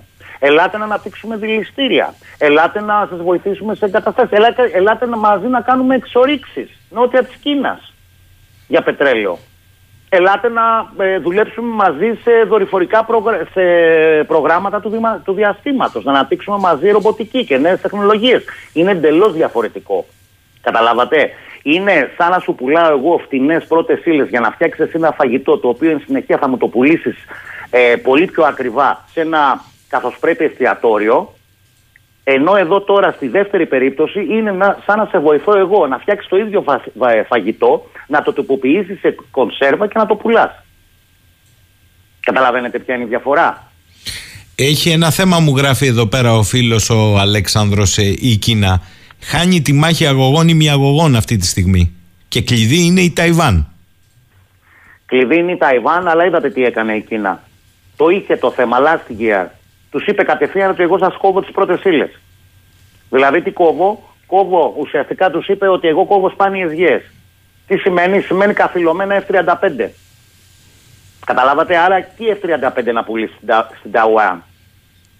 Τι να πουλήσει όταν δεν θα έχει πρώτες ύλες; Αυτό είναι το μεγαλύτερο παιχνίδι που δεν έχουν καταλάβει. Ότι αντί να μιλάμε για τη γεωστρατηγική των σπάνιων ε, γεών και των στρατηγικών ε, πρώτων υλών, εδώ μιλάμε ακόμα για παροχημένα πράγματα και προσπαθούμε, αν θέλετε, με αύξηση των επιτοκίων, που προβλέπεται ότι η ίδια η ΦΕΔ θα το φτάσει 4,75 θα πάει τέλος του έτους, εντάξει, ανεβάζει κάθε φορά 0,75%, μέσα από την αύξηση των επιτοκίων λοιπόν προσπαθεί να διατηρήσει αυτή τη στιγμή την ε, ισχύ του δολαρίου που έναντι του ευρώ. Δηλαδή για να σωθεί η Αμερική πρέπει να καταρακωθεί η Ευρώπη και μετά να έρθουμε με ένα σχέδιο Μάρσαλ για να αγοράζουμε από αμερικανικές επιχειρήσεις. Αυτό είναι το όλο έργο. Καταλαβατε. Γι' αυτό και η Τουρκία, όπως βλέπετε, κλείνει το μάτι προς την Ανατολή. Που πιστεύω ότι τελικά εκεί θα πάει. Ήδη από ό,τι λέγεται ότι έχει κάνει αίτηση για να μπει στη, ε, στη Σαγκάη. Όπως και άλλες χώρες. Λέει εδώ ο Γεράσιμος, αν ε, κύριε Λίκο πρέπει να τα δούμε γεωστρατηγικά, άρα στην ενέργεια τι πρέπει να πούμε που υποφέρουμε εδώ στην Ευρώπη και δει στην Ελλάδα; Τι πρέπει να πούμε, ότι αντί, αντί να στραφούμε στα δικά μας, στις δικές μας ε, πρώτες ύλες, Εμείς, ε, αν θέλετε, μιλάμε τώρα ότι θα έπρεπε να βάλουμε περισσότερες ανεμογεννήτρες και προσέξτε, εδώ θέλω να το τονίσω στην εκπομπή σας, γιατί υπάρχει, ε, αν θέλετε, μια τεράστια παραπληροφόρηση. Γιατί δεν, δεν επενδύουμε σε σταθερές πηγές app, αλλά επενδύουμε σε στοχαστικά μοντέλα. Γιατί δεν επενδύουμε σε βιομάζα; Ήδη ο Bill Gates έχει αρχίσει και ε, πειραματίζεται, αγοράζει μεγάλες εκτάσεις γης για την παραγωγή βιοενέργειας. Γιατί εμείς τη βιομάζα την αφήνουμε, που είναι σταθερές πηγές ενέργειας. Προσέξτε, δεν είναι στοχαστικά μοντέλα. Είδατε τι έγινε στην Ολλανδία. Στην Ολλανδία έχουν αλλεπάλληλα blackouts. Από τι, από τα ηλεκτρικά αυτοκίνητα. Γιατί πάνε να φορτίσουν όλο το απόγευμα, όλο το απόγευμα, τελειώνοντας τις δουλειές τους, στις διάφορες επαρχίες και πέφτει το ρεύμα και διαμαρτύρονται οι αγρότες. Δεν μπορούν να τα στηρίξουν αυτά. Χρειάζονται οπωσδήποτε ελάχιστη θερμική μονάδα βάσης. Που σημαίνει λιγνίτη, που εμείς ακόμα δεν τον έχουμε βάλει στο σύστημα. Αφήστε τι λένε, δεν τον έχουμε βάλει στο σύστημα. Απλά πουλάμε από θέματα εμείς δεξιά και αριστερά. Σημαίνει λιγνίτη, σημαίνει εκμετάλλευση, εκμετάλλευση των δικών μας κοιτασμάτων. Δεν ξέρω πότε θα γίνει αυτό. Ενδεχομένως, όπως σας έχω ξαναπεί, όταν θα φτάσουμε να έχουμε 800 δις χρέος. Οπότε θα μας τα πάρουν μπυρ παρά. Ήδη, θα σας δώσω και μια άλλη πληροφορία. Ήδη ο πρόεδρος της Credit Suisse, ξέρετε τι είναι Credit Suisse. Μιλάμε από τους μεγαλύτερους, ελβετικοί, από τους μεγαλύτερους οίκους παγκόσμια εταιρεία επενδύσεων και χρηματοοικονομικών υπηρεσιών. Ξέρετε τι λέει; Ότι σε αυτόν τον αγώνα δρόμου το δολάριο δεν μπορεί να σωθεί. Ξέρετε τι, τι λέει, τι προτείνει; Μόνο λέει αν εθνικοποιήσουν, εθνικοποίηση, ακού, ακούστε τώρα, Σοβιετία, ε, στη μέκα του καπιταλισμού. Εθνικοποίηση ποιων, των διελιστερίων τους. Εθνικοποίηση των, ε, ε, των παραγωγών σχιστολιθικού αερίου. Προκειμένου να μπορούσαν να ελέγξουν τις τιμές. Το καταλαβαίνετε. Και αυτά έρχονται διαστόματος του Προέδρου της Credit Suisse. Δεν μπορούν να αντέξουν σε αυτόν τον αγώνα δρόμου γιατί καταλαβαίνετε ότι όλα τα προϊόντα, τα εμπορεύματα της Δύσης θα είναι πληθωριστικά. δηλαδή μιλάμε εδώ πλέον μιλάμε για στάσιμο πληθωρισμό. Έχουμε φύγει από την ύφεση και μιλάμε για στάσιμο πληθωρισμό. Διότι μειώνονται οι μισθοί και, και ανεβαίνει ο πληθωρισμός. Πώς θα το αντέξουν αυτό, πώς θα είναι ανταγωνιστικές δηλαδή οι δυτικές ε, βιομηχανίες, να το πω και έτσι; Άλλωστε, βλέπετε ότι υπάρχει και ένα τεράστιο relocation αυτή τη στιγμή. Τι πάνε να κάνουν οι Αμερικανοί, να πάρουν βιομηχανίες της ε, Γερμανίας, οι οποίες να πάνε στην Αμερική γιατί έχουν υποπενταπλάσια τιμή ενέργειας. Αλλά πολλές από αυτές πάνε και στην Κίνα. Η BASF, για παράδειγμα. Ετοιμάζεται να μετεκατασταθεί στην Κίνα. Η Τουρκία από την άλλη, τι είπαμε προηγουμένως, σπάνιες γιέ. Σπάνιες γιέ, ηλεκτρικά αυτοκίνητα. Πού έχουν μεταφερθεί οι μεγαλύτερες παραγωγικές μονάδες ε, ε, αυτοκινήτων ε, της Ευρώπης, Μήπως είναι στην Τουρκία; Και εμείς τώρα θα πάμε στο τραπέζι και λένε κάποιοι ότι θα πάμε στη Χάγη για να διαπραγματευτούμε φόλη τη ύλη, δεν το έχουν διευκρινίσει αυτό, με την Τουρκία. Να πούμε τι, να πούμε τι, πείστε μας, ότι ξέρετε έχουμε ανάγκη το Αζερβαϊτζάν για να πάρουμε φυσικό αέριο που είναι καθαρά φιλοτουρκικό. Λέει εδώ ο, ο φίλος, ο, ο Σικάριο, ρώτησε παρακαλώ τον κύριο Λίκο, αν στο παιχνίδι όπως λέει των Αμερικανών όσο αφορά την Ευρώπη είναι με τον ένα ή τον άλλο τρόπο να ξυλώσουν το νόμισμα, το ευρώ και οι συναλλαγές να γίνονται με το δολάριο για να ενισχυθεί πάλι το δολάριο έναντι των παιχνιδιών των Ανατολικών. Ακριβώς. Παίζει το αυτό; Το είπα. Το, το, ε, η Αμερική μαζεύει όλο το χρήμα. Θέλει να ισχυροποιήσει το δολάριο. Δεν πάει να είναι απέναντι ευρώ, δεν πάει να είναι οτιδήποτε. Και το πολύ πολύ να έρθει με ένα σχέδιο Μάρσα μετά, όπου α, θα μας πουλάνε προϊόντα από τις ήδη μετεγκατεστημένε ε, βιομηχανίες της Ευρώπης στην Αμερική. Άρα για εσά χρήμα... η αποδολαριοποίηση στην Ανατολή είναι δεδομένη; Βεβαίως. Μα ήδη, σας το λέω και πάλι, ήδη ε, συναλλάσσονται με Ουάν. Ε, ε, η Ρωσία πουλάει στην Ινδία στο νόμισμα των ε, Ηνωμένων Αραβικών Εμμυράτων. Ε, το έχουν παρακάμψει τελείως.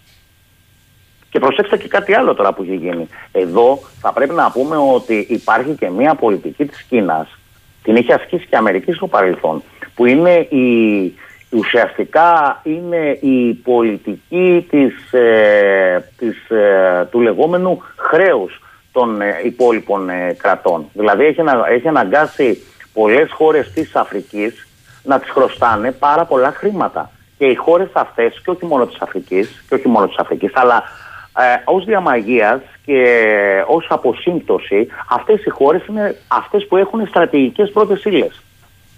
Καταλαβαίνετε τι έχει κάνει. Είναι λεγόμενη διπλωματία της παγίδας του χρέους. Η διπλωματία της παγίδας του χρέους.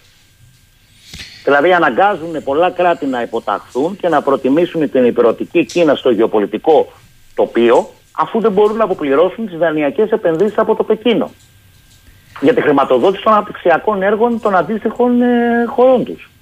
Λέει εδώ ο φίλος ο Νίκος Ε, συγγνώμη, αλλά μέχρι και σήμερα που μιλάμε, έχω την αίσθηση ότι η Κίνα μάζεψε όλη την παραγωγή εντός της χώρας και μόνο για τους δικούς της εργαζόμενους. Τώρα δηλαδή θα γίνει μια εξωστρεφής δύναμη τη στιγμή που όλοι οι δυτικοί προσπαθούν να μαζέψουν την παραγωγή από την Κίνα στις χώρες τους που έχουν απαγορεύσει τα κινέζικα προϊόντα, ειδικά εκείνα που ενσωματώνουν τεχνολογία που βασίζεται σε δυτικές πατέντες. Η ACML πλέον δεν μπορεί να πουλήσει μηχανές λιθογραφίας πουθενά στην Κίνα. Νομίζω, λέει κύριε Λυκό, πως η Κίνα απλώς βλέπει τι έρχεται και προσπαθεί να προλάβει τη μεγάλη καταστροφή με κινήσεις δίθεν εξωστρέφειας και καλής πίστης.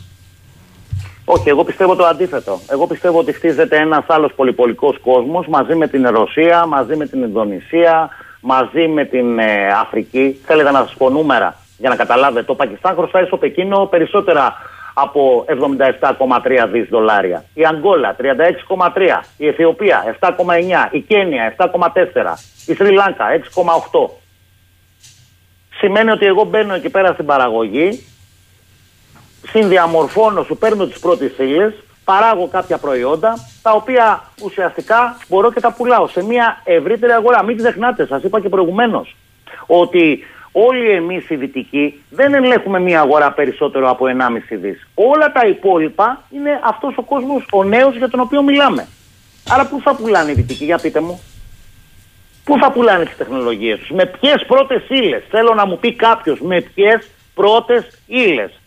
Θα παίρνουμε εμείς μπελαρά, θα παίρνουμε οτιδήποτε. Και να σας πω και κάτι άλλο. Μιλάνε για δανεισμό κεντρικών τραπεζών. Ευρωπαϊ... Α πούμε, Ευρωπαϊκή Κεντρική Τράπεζα υποτίθεται για να μας δώσει το Ταμείο Ανάκαμψης. Πώς, όταν τώρα θα δανείζεται πολύ πιο ακριβά, άρα σημαίνει ότι αυτά που θα φτάνουν στην κάθε Ελλαδίτη θα φάνε πολύ λιγότερα και τα οποία φυσικά θα σου επιβάλλουν τον τρόπο παραγωγής που ουσιαστικά θα εξυπηρετούν τις εναπομείνασες βιομηχανίες της Βόρειας Ευρώπης. Περί αυτού μιλάμε. Και εμείς δεν έχουμε πάρει χαμπάρι ακόμα τι γίνεται. Πού παράγονται τα περισσότερα γενώσιμα, κύριε Σαχίνη, Μήπως στην Ινδία, μήπως στην Κίνα; Τι κάναμε εμείς τόσο καιρό, με lockdown, μονοθεματική υγεία. Όχι νοσοκομεία, όχι πρόσληψη γιατρών, όχι φάρμακα για άλλες ασθένειες, για γρήπη. Εξάλλου υπήρχαν καταγγελίες, θυμάστε, όπου όλες τις ε, μορφές ε, γρήπης και τα λοιπά τις δηλώναμε ως COVID. Άρα εμείς είχαμε μόνο το εμβόλιο. Γιατί να μας νοιάξει η εγχώρια παραγωγή και γενοσύμων για άλλα φάρμακα αντιγρυπικά κτλ. ας πούμε. Να λοιπόν που έρχεται όμως το πλήρωμα του χρόνου και αυτό το πληρώνουμε. Και ποια είναι η απάντηση; Ποια είναι η απάντηση κύριε Σακίνη. Να ακριβίνουν τα φάρμακα στην Ελλάδα ώστε να μην τα στέλνουμε έξω που είναι πιο. να μην τα στέλνουμε δηλαδή οι φαρμακοβιομήχανοι στο εξωτερικό που είναι πιο άσχημα. Έχει και δημοσιογραφική ανάλυση από προχθές στο θέμα αυτό. Μάλιστα. Μιλάμε για μεγάλη λύση. Ξέρετε όμως κάτι κύριε Σαχίνη και πραγματικά με λυπεί το γεγονός. Δεν μιλάει κανείς για την αλλαγή της Προέδρου της Επιτροπής Ανταγωνισμού. Ήταν η πρώτη κίνηση αυτής της κυβέρνησης από το 2019, τον Αύγουστο κιόλας. Για ποιο λόγο; Κανένας έλεγχος στην αγορά. Και αναφέρομαι συγκεκριμένα στην κυρία Θάνου. Κανένας έλεγχος στην αγορά. Δεν λειτουργούν οι ανεξάρτητες αρχές. Τίποτα. Τίποτα. Αντί για έλεγχο έχουμε καλάθια. Καλάθι νοικοκυράς, κοκοφίνικες, δεν ξέρω τι να πω. Αυτό κάνουμε εμείς. Δηλαδή μπυρ παρά, μπυρ παρά. Ε, η χαρά του μαυραγορητισμού. Η χαρά του μαυρογιαλούρου. Σε βάρος των πολιτών. Σε βάρος των πολιτών, των απλών πολιτών. Γιατί ουσιαστικά ξέρετε σε μια κοινωνία αρίστων θέλουμε να χρησιμοποιήσουμε κάποιους εξειδικευμένους που θα μας κάνουν τη δουλειά. Βέβαια, που εξυπηρετούν πάντα το συμφέρον των αφεντάδων τους. Οι υπόλοιποι δεν μας ενδιαφέρουν οι πολίτες. Οι υπόλοιποι αζούν με επιδόματα και σιγά σιγά να εκχωρούν μέσω αυτών των επιδομάτων τις βασικές τους ατομικές και κοινωνικές τους ελευθερίες. Λέει ο συνονόματός σας ο Βασίλης εδώ. Μα κύριε Λίκο. Χρόνια του πολλά. Μάλλον θα αντεύχεται. Λέει, μα κύριε Λίκο, όμως δεν βλέπετε τι γίνεται στην Κίνα αυτή τη στιγμή με τον κορονοϊό. Έσκασε η φούσκα ενός ε, συστήματος Zero COVID. Πάει αυτό. Δεν σας λέει ναι, κάτι; Αλλά αυτό το Zero COVID, αν θέλετε, μέσω αυτών των. Ε, ε, των κλεισιμάτων και ανοιγμάτων, μήπως επηρεάζανε και την παγκόσμια εφοδιαστική αλυσίδα. Λέω εγώ τώρα. Λέω επειδή είμαι και λίγο συνωμοσιολόγος. Μήπως ε, δηλαδή ελέγχανε την ροή πρώτων υλών, προϊόντων κτλ. προς τη Δύση και παίζανε και με τις τιμές. Λέω εγώ τώρα. Εκεί από τη Σαγκάη που είχαν, ε, που είχαν συσσωρευτεί κάποια στιγμή τόσα πολλά πλοία και δεν μπορούσαν να εκφορτώσουν. Καταλάβατε, είναι ένα ευρύτερο παιχνίδι. Δεν είναι μόνο έτσι απλά που τα λέμε ότι κλείνει η Κίνα. Α, εδώ θυμάστε τι λέγανε στην Ελλάδα. Άνοιγε νοσοκομεία COVID η Κίνα και εδώ λέγανε στην Ελλάδα ότι δεν έχει νοσοκομεία, τριτοκοσμική η Κίνα. Και η Κίνα τι έκανε; Άνοιγε αποκλειστικά για τον COVID την νοσοκομεία, χωρίς να χαραμίζει για τον υπόλοιπο κόσμο τα υπόλοιπα νοσοκομεία. Την ίδια στιγμή που εμείς στην Ελλάδα κλείναμε όλα τα λιμωδών. Το θυμάστε αυτό; Ναι, και το είχατε πει κιόλας. Ε, κύριε Λίκο, μου λέει κάποιος, ε, επειδή μπήκαμε στο 23 και επειδή είμαστε σταθερά πρώτοι ε, ως οι ακριβότεροι στην αγορά ενέργειας. Και επειδή κύριε Λίκο πολλές φορές αναφέρεστε στις ΑΠΕ τι δεν πάει καλά εδώ όταν οι ΑΠΕ ε, παράγουν περισσότερο ρεύμα στη χώρα από τις άλλες πηγές; Γιατί εξακολουθούμε να είμαστε ακριβότεροι; Έχετε μια εξήγηση; Βεβαίως έχω μια εξήγηση μα δεν, δεν, δεν λειτουργεί καμία, καμία επιτροπή. Εδώ πέρα τι κάνουμε εμείς; Εμείς λέμε θα σας δώσουμε κάποια επιδόματα για να συνεχίσετε να αγοράζετε την ακριβή ενέργεια που σας δίνουν οι πάροχοι οι οποίοι δεν είναι όλοι παραγωγοί, δηλαδή κάποιοι έχουν κάποια γραφεία και, και απλά είναι μεταπράτες. Θυμάστε το μεταπρατισμό που έλεγε παλιότερα ο Ανδρέας Παπανδρέου στην 3η του Σεπτέμβρη. Αυτό το πράγμα είναι. Δεν παράγω, μεταπράττω, μεταπουλώ. Λοιπόν, αυτοί λοιπόν, σε αυτούς δεν μπαίνει κανένα όριο. Δεν μπαίνει κανένα πλαφόν, τίποτα. Πουλάνε όσο θέλουμε. Εμείς τους δίνουμε επιδόματα, δίνουμε επιδόματα στον καταναλωτή για να τα ξαναδώσει πίσω, αυξάνοντας έτσι τον πληθωρισμό. Αυξάνοντας έτσι τον πληθωρισμό. Και κάτι άλλο για τον πληθωρισμό, κύριε Σαχίνη, γιατί εδώ πέρα μας δουλεύουν νομίζω. Όταν λένε πληθωρισμός ότι είναι στο 12%, στο 11%, ξέρετε τι είναι αυτό.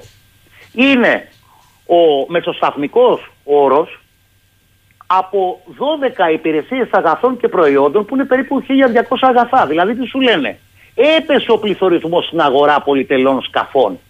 Και αυτό το βάζουν μέσα. Το καταλάβατε για να φτιάξουν το 12% του πληθωρισμού. Και δεν μιλάνε για 35,4% αύξηση του πληθωρισμού στη στέγαση, 14% στις μεταφορές, 25% στη διατροφή και 39% στην ενέργεια. Που είναι τα βασικά αγαθά που θέλει ο απλός πολίτης. Θα πάω εγώ να, δηλαδή φανταστείτε ότι σε ό,τι σας αφορά δηλαδή και τα μέσα μαζικής ενημέρωσης ε, είχαν αρνητική αύξηση πληθωρισμού. Γιατί είναι λογικό, δεν επενδύει κανένας. Θα πάτε εσείς ή για τα πολυτελή αυτοκίνητα. Αυτό όμως συνυπολογίζεται και δεν μιλάει κανείς γι' αυτό. Θα πάτε εσείς να αγοράσετε πολυτελές αυτοκίνητο, θα πάω εγώ να ανοίξω κανένα κανάλι μήπως.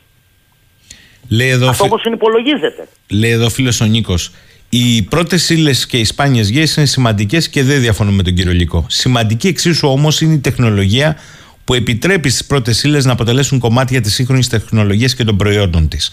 Αυτή η τεχνολογία και τεχνογνωσία ακόμη η Κίνα δεν την κατέχει σε τέτοιο βαθμό που να της επιτρέπει να κινηθεί αυτόνομα και να αποτελέσει μια δύναμη αντίστοιχη των ΗΠΑ και της Ευρωπαϊκής Ένωσης.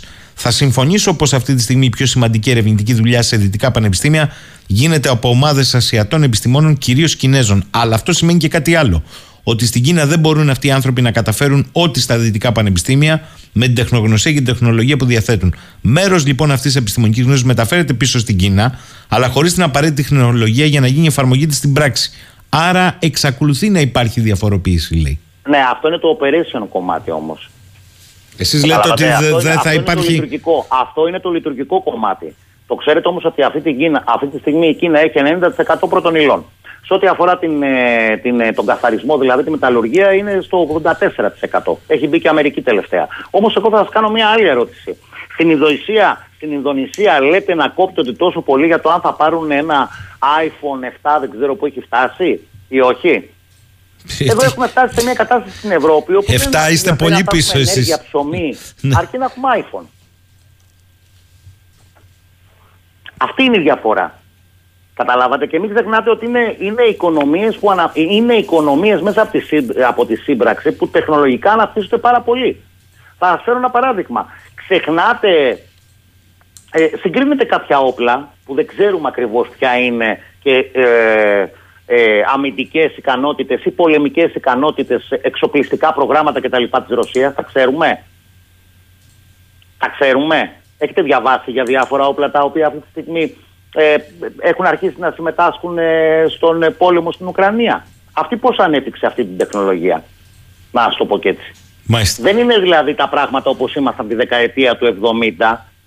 Αυτή είναι μια λογική του 70 όπου λέγαμε τότε θα πάμε για κινεζοποίηση της Ευρώπης. Και εδώ δεν πάμε για κινεζοποίηση της Ευρώπης, πάμε για αφρικανοποίηση της Ευρώπης. Λοιπόν, επειδή έχω πάρα πολλές παρεμβάσεις ακροατών, θέλω πολύ γρήγορα να δίνετε απαντήσεις όπου μπορείτε φυσικά.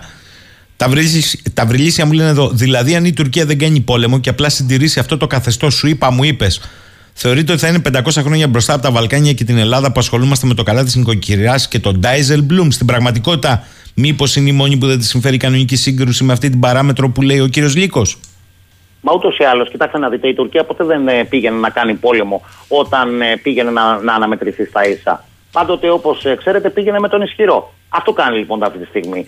Ε, καιροφυλακτή και περιμένει πότε θα πάρει αυτά που τους ανήκουν. Ξέρει ότι χωρίς ενέργεια, ίσως τώρα με τις σπάνιε γέε το λύσει, χωρί ενέργεια είναι τελειωμένη. Και μην ξεχνάτε πάντα το μεγαλοδιατισμό που είχε ε, η Τουρκία. Το πρόβλημα, ξέρετε ποιο είναι, ότι αν δείτε εσείς στην αγορά ενέργειας εδώ πέρα στην Ελλάδα να μπει και μία, όπως σας έχω ξαναπεί, τουρκική εταιρεία με γερμανικό επικάλυμα μπροστά, τι θα γίνει; Ηλίας, ερώτηση. Ξέρουμε ότι ένα στρέμμα ζαχαρότευτλα παράγουν ένα τόνο υγρό καύσιμο ακριβώς όπως είπε η βενζίνη, τέσσερις τόνους πέλετ και δύο τόνους λίπασμα. Μην πλατιάζω, λέει. Αν η απόσταξη γίνει από τα ήδη υπάρχοντα φωτοβολταϊκά, είναι άπειρη ενέργεια για πάντα. Δεν πρέπει να το πούμε τουλάχιστον, λέει αυτό. Μίλησα για βιομάζα. Μίλησα για βιομάζα. Μίλησα για σταθερή παραγωγή ενέργειας. Το καταλαβαίνετε; Μίλησα για σταθερή παραγωγή ενέργειας. Και δεν ακούει κανείς όλοι μιλάνε, όλοι μιλάνε αυτή τη στιγμή σε σχέση με στοχαστικά μοντέλα. Και μάλιστα μόνο για ανεμογεννήτριες, όχι φωτοβολταϊκά. Όχι φωτοβολταϊκά στις στέγες για τον μικροκαταναλωτή. Ε, αφού δεν υπάρχει το δίκτυο χαμηλής τάση, το έχουμε ξαναπεί. Ναι, αλλά δεν μιλάει όμως κανένας για βιοκαύσιμα, δεν μιλάει για βιοδίζελ, δεν μιλάει για RD πάνω σε αυτά τα πράγματα, δεν μιλάει για γεωθερμία, κύριε Σαχίνη. Εκεί είναι τα σημαντικά. Κανένας δεν μιλάει. Γιατί; Γιατί γίνεται, επειδή η παγκόσμια παραγωγή του δυτικού κόσμου έχει φτάσει σε ένα αποκορύφωμα, δεν μπορεί να παράξει πλέον άλλα προϊόντα. Οπότε πλέον μπήκαμε σε μια εποχή του χρηματιστηρίου των πάντων, του τζόγου στα πάντα. Τζόγο στη γη, τζόγο στην ενέργεια, τζόγο στο διοξίδιο του άνθρακα, τζόγο όπου θέλετε. Δεν έπρεπε αυτή τη στιγμή στην Ευρώπη να έχει καταργηθεί το χρηματιστήριο τουλάχιστον του, άνθρακα, του διοξιδίου του άνθρακα. Τουλάχιστον είμαστε σε μια κρίσιμη καμπή. Όχι. Και είδατε τι, τι έγινε με τη συμφωνία αυτή. Είδατε τι έγινε με τη ναι. συμφωνία αυτή. Ε, ο Γιώργος ο από τη βροχερή Χάγη με πολλούς χαιρετισμούς και με την υποσημείωση ότι δεν έχει ηλεκτρικό αυτοκίνητο, δεν έχει καν αυτοκίνητο, μιας και ο κύριος Λύκος λέει αναφέρθηκε στην Ολλανδία, λέει το εξής. Μια σκέψη λέει ακούγοντας τον κύριο Λύκο. Αν βρέθηκαν στην Τουρκία τα δεύτερα πιο σημαντικά κοιτάσματα σπάνιων γεών στην περιοχή του Εσκή Σεχίρ, μήπως θα πρέπει η Τουρκία να ανησυχεί για την εδαφική της ακαιρεότητα, να την αφήσουν να απολαύσει τον πλούτο ε, της; Μπορείτε να επαναλάβετε λίγο το ερώτημα, παρακαλώ; Λέει, αν όπως λέει ο κύριος Λύκος, βρέθηκαν τα δεύτερα πιο σημαντικά κοιτάσματα σπανιών γεών στην περιοχή του Εσκή Σεχίρ, μήπως η Τουρκία θα πρέπει να ανησυχεί για την εδαφική της ακαιρεότητα, να την αφήσουν να την απολαύσει τον πλούτο της; Α, εννοείται ότι ναι, ναι. ναι, αλλά η Τουρκία αυτή τη στιγμή εννοείται όπως έχει γίνει με διάφορες αφρικανικές χώρες κτλ. Ναι. Δεν ξέρουμε τι θα γίνει. Το κύριο όμως είναι ότι θα την αναγκάσουν να πάει, όπως καταλαβαίνετε, με το ανατολικό ε, ημισφαίριο. Άλλος φίλος. Δεν εξαρτάται αρκετά από αυτούς. Πάντως, όπως καταλαβαίνετε, η Τουρκία αυτή τη στιγμή γίνεται μήλον της έρηδο. Άλλος φίλος. Στο Σότσι, στην Παναφρικανική Σύνοδο, η Ρωσία έθεσε θέμα νέων νομισμάτων σε όλη την Αφρική και έχει περάσει τα ψηλά νόμισμα το τιτλοφόρησε χωρίς απικιακό χρέος. Ναι. Μάλιστα. Άλλος, ο Σάκης. Εδώ πληρώνουμε φόρους στα φάρμακα, κύριε Λύκο, για να φτιάξουν τα δημόσια κρατική φαρμακοβιομηχανία εδώ και 40 χρόνια. Είδατε τίποτα λέει; Μα το ίδιο γίνεται. Είδατε τίποτα για τη βιομηχανία ζάχαρης; Είδατε τίποτα για τη βιομηχανία λιπασμάτων που λέμε τώρα για στη Φλόρινα κτλ. Φωσφορούχα, αζωτούχα, τίποτα. Τα ξεπουλάμε μπιρ παρά. Είδατε τίποτα για τη Λάρκο, για τη Λάρκο που έχω μιλήσει και στην εκπομπή σας; Μιλάμε για στρατηγικές πρώτες ύλες και ξεπουλάμε μπιρ παρά τη Λάρκο. Έγκλημα.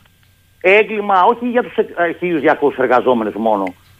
Για τα 10 εκατομμύρια του ελληνικού λαού. 10,5 πώς έχουμε φτάσει. Γιατί την μπλέκτηκα και εκεί, ξέρετε, είναι νόμιμοι, λένε μη νόμιμοι. Δεν μπορώ να τα καταλάβω αυτά που λέει τώρα τέλος πάντων η κυβέρνηση. Γιάννης, Ε, εντάσσει μήπως ο κύριος Λίκο το νέο ξέσπασμα του κορονοϊού και τον όλο πανικό στη Δύση στο ευρύτερο ανταγωνιστικό κλίμα μεταξύ Δύσης και Κίνα και βλέπει κάποιο lockdown πάλι στον οριζοντά.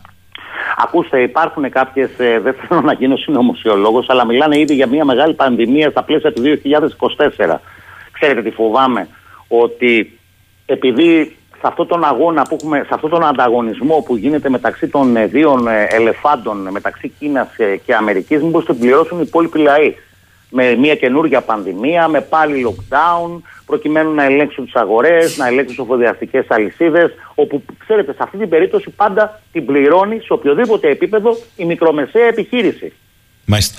Ο Ρέστης, τα νούμερα που λένε για την Κίνα 5.000 νεκροί σε πληθυσμό ενός δισεκατομμυρίου, αν είναι πραγματικά, τότε τι έχουμε να πούμε εδώ, λέει, με 150 νεκρούς την εβδομάδα που τον, που τον κορονοϊό τον έχουμε βάλει κάτω από το χαλί; Μα είναι το ίδιο πράγμα. Θυμάστε που παίζανε καθημερινά την, ε, την Ινδία και λέγανε πετάνε τα πτώματα στο γάγκι, ενώ αυτό ήταν ένα ένθιμό τους τέλος πάντων κτλ. Και, και μιλάγανε για νούμερα, αλλά δεν μιλάγανε για σχετικά νούμερα.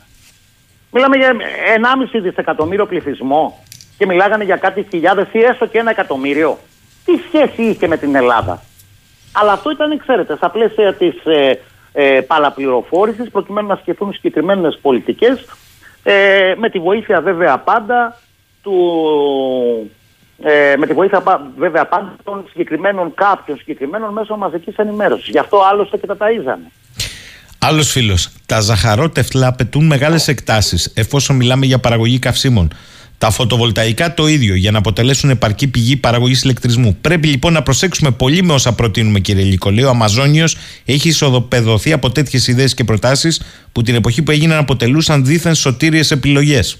Μα και πάλι σας λέω ότι αυτό το πράγμα το κάνει ο Bill Gates, ο οποίος αγοράζει τεράστιες εκτάσεις γης προκειμένου να εφαρμόσει καινούργιες αγροτικές τεχνολογίες, αλλά και παραγωγή βιοκαυσίμων.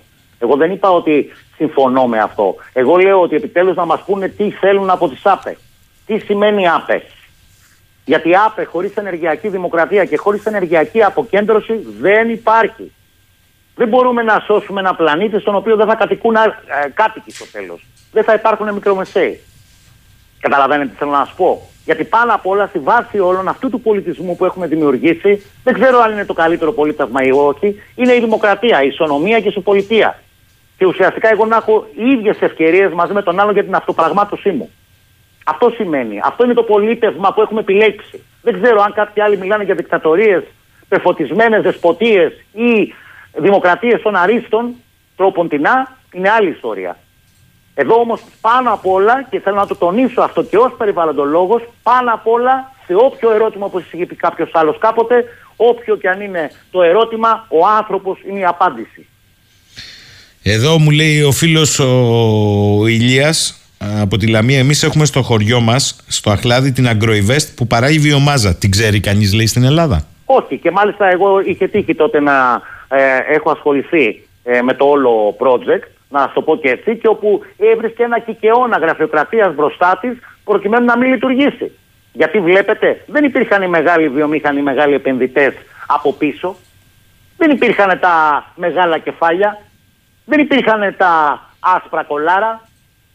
Αυτό είναι το πρόβλημά μας εδώ πέρα. Κατά τα άλλα, ξέρετε, ο λαός του δίνουν σανό, πράσινη ενέργεια. Λέγανε τώρα αν είχαμε πιο πολλές ανεμογεννήτριες, δηλαδή δεν ξέρω σε πόσα βουνά έπρεπε ακόμα να έχουμε σκάψει, θα είχαμε λύσει το ενεργειακό πρόβλημα. Και κανένας δεν μιλάει ότι δεν έχουμε δίκτυο χαμηλής τάσης, ένα το κρατούμενο. Δεύτερον, δεν έχουμε τόσες πολλές εκτάσεις και αυτό θα γινόταν σε βάρος της παραγωγής. Και τρίτον, ότι αυτές για να λειτουργήσουν προκειμένου να μην έχουμε blackout όπως στην Ολλανδία, θέλουν ελάχιστες θερμικές μονάδες βάσης. Τέλος. Λοιπόν, καλή αρχή κύριε Λίκο στο 23. Καλή αρχή και νομίζω θα είναι ακόμα καλύτερη γιατί ο εχθρός του καλού είναι το καλύτερο. Αρκεί, αρκεί εμείς οι ίδιοι να καταλάβουμε ότι πρέπει να ενημερωνόμαστε και πρέπει να διεκδικούμε όχι για κάτι καλύτερο, αυτά που μας ανήκουν. Αυτά που μας ανήκουν. Πρέπει να επανακοθοριστεί αυτή η σχέση του πολίτη με το κράτος. Δεν είμαστε καταναλωτές, δεν είμαστε επιδοματούχοι, δεν είμαστε πολίτες β κατηγορίας. Είμαστε πολίτες που συμμετέχουμε στο ΑΕΠ αυτής της χώρας και μας οφείλουν, μας οφείλουν, να σας το πω και έτσι, αυτά που δικαιούμαστε. Για την αυτοπραγμάτωσή μας. Έτσι, έτσι μόνο μπορεί να λειτουργήσει αυτό που λέγεται ο χώρος αυτός που λέγεται Ελλάδα, αν δεν θέλουμε να το κάνουμε Φόκλαντ τύπου. Βασίλης Λύκος, θα τα ξαναπούμε μαζί του. Καλημέρα κύριε Λύκο. Την καλημέρα μου, σας ευχαριστώ πάρα πολύ και πάλι χρόνια πολλά. Να είστε καλά, 11 και 46 θα κλείσουμε με τραγούδι σήμερα και θα ανανεώσουμε το ραντεβού μας για αύριο το πρωί, 10 ε, και κάτι. Ε, βλέπω εδώ μου στέλνετε και μηνύματα ε, σε σχέση με την εκπομπή της περασμένης εβδομάδας με την κυρία Σαριγιανίδη και θα θέλατε συνέχεια. Αύριο υπάρχει συνέχεια, να σας το πω από τώρα. Λοιπόν, καλημέρα σε όλους.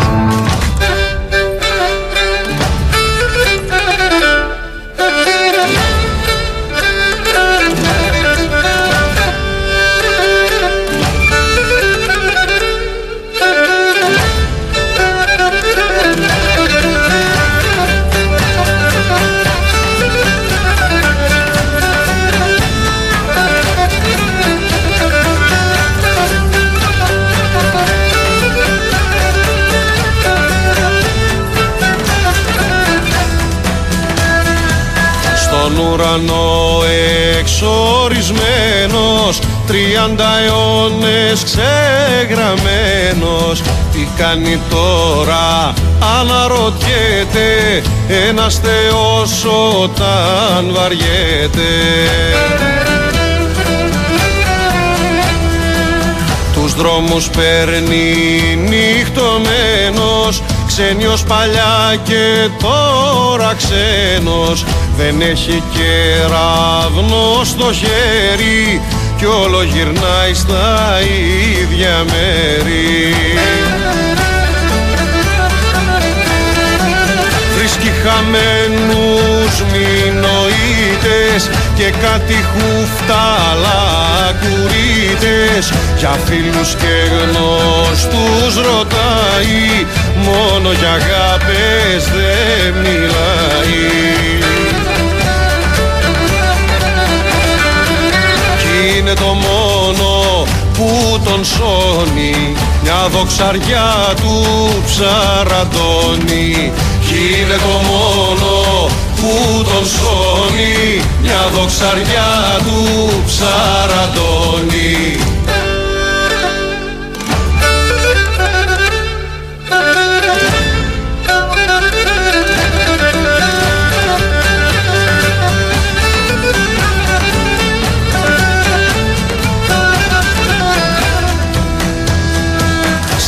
Στην τη βίγλα του στο κάστρο και του νοτιά ανάβει τάστρο και στο κομμένο το πεντένι κάποια ριάδνη περιμένει.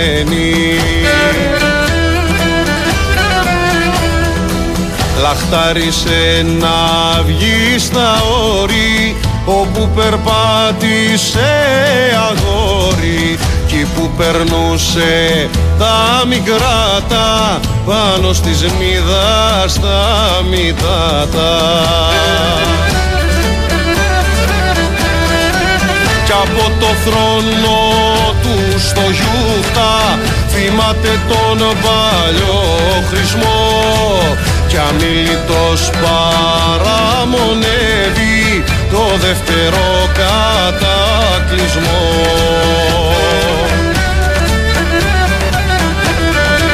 Κι είναι το μόνο που τον σώνει μια δοξαριά του ψαραντώνει Κι είναι το μόνο που τον σώνει μια δοξαριά του ψαραντώνει